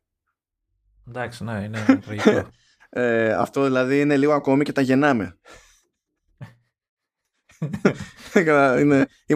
Είμαστε πολύ, πολύ κοντά στο τέτοιο, στα πρόωρα. Κάπως έτσι κοντεύουμε. θα θέλει και λίγη θερμοκοιτίδα μετά, ξέρω εγώ, και θα είναι έτοιμο το τσιπάκι. Ναι, αυτό δεν συμμαζεύεται. Γιατί οι παραγγελίες που κάνεις σήμερα, άμα θέλουν 26 εβδομάδες, ακόμα και αν πεις ότι όλες οι πρώτες ύλες είναι εκεί, έτσι. Είμαστε έτοιμοι. Ναι. Ξεκινάμε αύριο. Θέλεις 26 εβδομάδες για να βγει κάτι απ' την άλλη. Καταλαβαίνεις. Τι γίνεται. Αυτά, εντάξει, αυτά πονάνε όλοι. Και μιας και μου το θύμισες. Λοιπόν, η Canon δεν έχει αρκετά τσιπάκια για το DRM που χρησιμοποιεί στα μελάνια των εκτυπωτών της. Ναι, το είδα και εγώ. Και μάλιστα άρχισε να λέει πώς να χρησιμοποιείται χωρίς τσιπάκια να κάνουν bypass το DRM. Αυτό, γιατί στην ουσία οι ίδιοι τις εκτυπωτές δεν μπορούν να αναγνωρίσουν τα αυθεντικά μελάνια της Canon, που είναι κάτι που το κάνει υποτίθεται για να σου πρίζει τα σηκώτια όταν βάζεις μελάνια που δεν είναι της Canon. Βασικά δεν το κάνει μόνο αυτή, έτσι. Και η Hewlett Packard το κάνει, όλοι το κάνουν. Όχι, δεν το κάνει μόνο αυτή. Απλά λέω ότι αυτό κυκλοφορεί αυτές τις μέρες σαν κατάσταση, παιδί μου. Ότι η Canon δεν έχει τα τσιπάκια που χρειάζεται για τους εκτυπωτές της, ώστε οι εκτυπωτές της να καταλαβαίνουν ότι έχουν γνήσια δικά της μελάνια, και η ίδια σου δίνει workaround για να περνάς αυτόν τον περιορισμό, το οποίο workaround προφανώς λειτουργεί και με τα μελάνια τρίτων. Αυτό είναι το level της κωμωδίας, έτσι. Αυτό είναι το level. Τρελές εποχές. Αφού λες εσύ τα άσχετά σου, από κι εγώ ένα που διάβασα τώρα, ότι μπορείς πλέον να παίζεις Prince of Persia, το παλιό, το πρώτο, στο Apple Watch. Έτσι, να κλείσουμε με ένα... Why? Και πώς θα υπολογίζεις το συγκεκριμένο βηματισμό σε αυτό το πράγμα, σε αυτή την οδόν? Δεν ξέρω, πάντως βγήκανε άρθρα που το λένε ότι και καλά έχει γίνει μεταφορά του παιχνιδιού σε JavaScript, οπότε οποιοδήποτε συσκευή έχει browser μπορεί να παίξει το παιχνίδι, και λένε όλοι για το Apple Watch. Δεν το έχω δοκιμάσει, αλλά είσαι σίγουρος να το κάνω. Ωραία, και για την ολοκλήρωση, καλά, είμαστε τραγικοί. Δεν θα τελειώσουμε ποτέ. Λέει ότι άμα ανοίξεις Edge, άμα ανοίξεις link για FaceTime call από Microsoft Edge στο Xbox, μπορείς να μπεις στο FaceTime call, κάτι που δεν μπορείς να κάνεις σε Apple TV. Πώς σου φάνηκε αυτό? Το είδα και αυτό, ναι. Και αυτό θέλω να το δοκιμάσω και δεν έχω webcam. Σιγά, σε νοιάζει μόνο να δεις αν λειτουργεί το call, το κάνεις και με voice. Άμα λειτουργεί. Χαίστηκες αν έχεις webcam στο... Τι webcam να βάλεις πάνω στο Xbox τελική? Νομίζω πλέον δεν υποστηρίζει πλέον για τίποτα. Υποστηρίζει, δεν θυμάμαι. Αυτός που το έβγαλε, νομίζω δοκίμαζε μία της Logitech. Ναι, καλά. Δεν έχει σημασία. Σημασία άμα έχει αν λειτουργεί το link. Το ότι άμα στείλεις το link σε Apple TV δεν σημαίνει τίποτα. Είναι λίγο γελίο, όσο να πεις, συγκριτικά. Αυτά. Δεν θα μου έρθει τίποτα άλλο, εντάξει. Τα καταφέραμε. Σας αφήνουμε. Till next time. Καλά να είστε, παιδιά. Προσοχή. Τα ξέρετε τα γνωστά, υπομονή εκεί με τις ελλείψεις. Και ξέρω εγώ, πω λίγο ύπνος. Τι λίγο ύπνος, δηλαδή. Σου είπαμε, προβατάκια και glasses. Ναι. Αυτά. Τσάω, παιδιά, τσάω.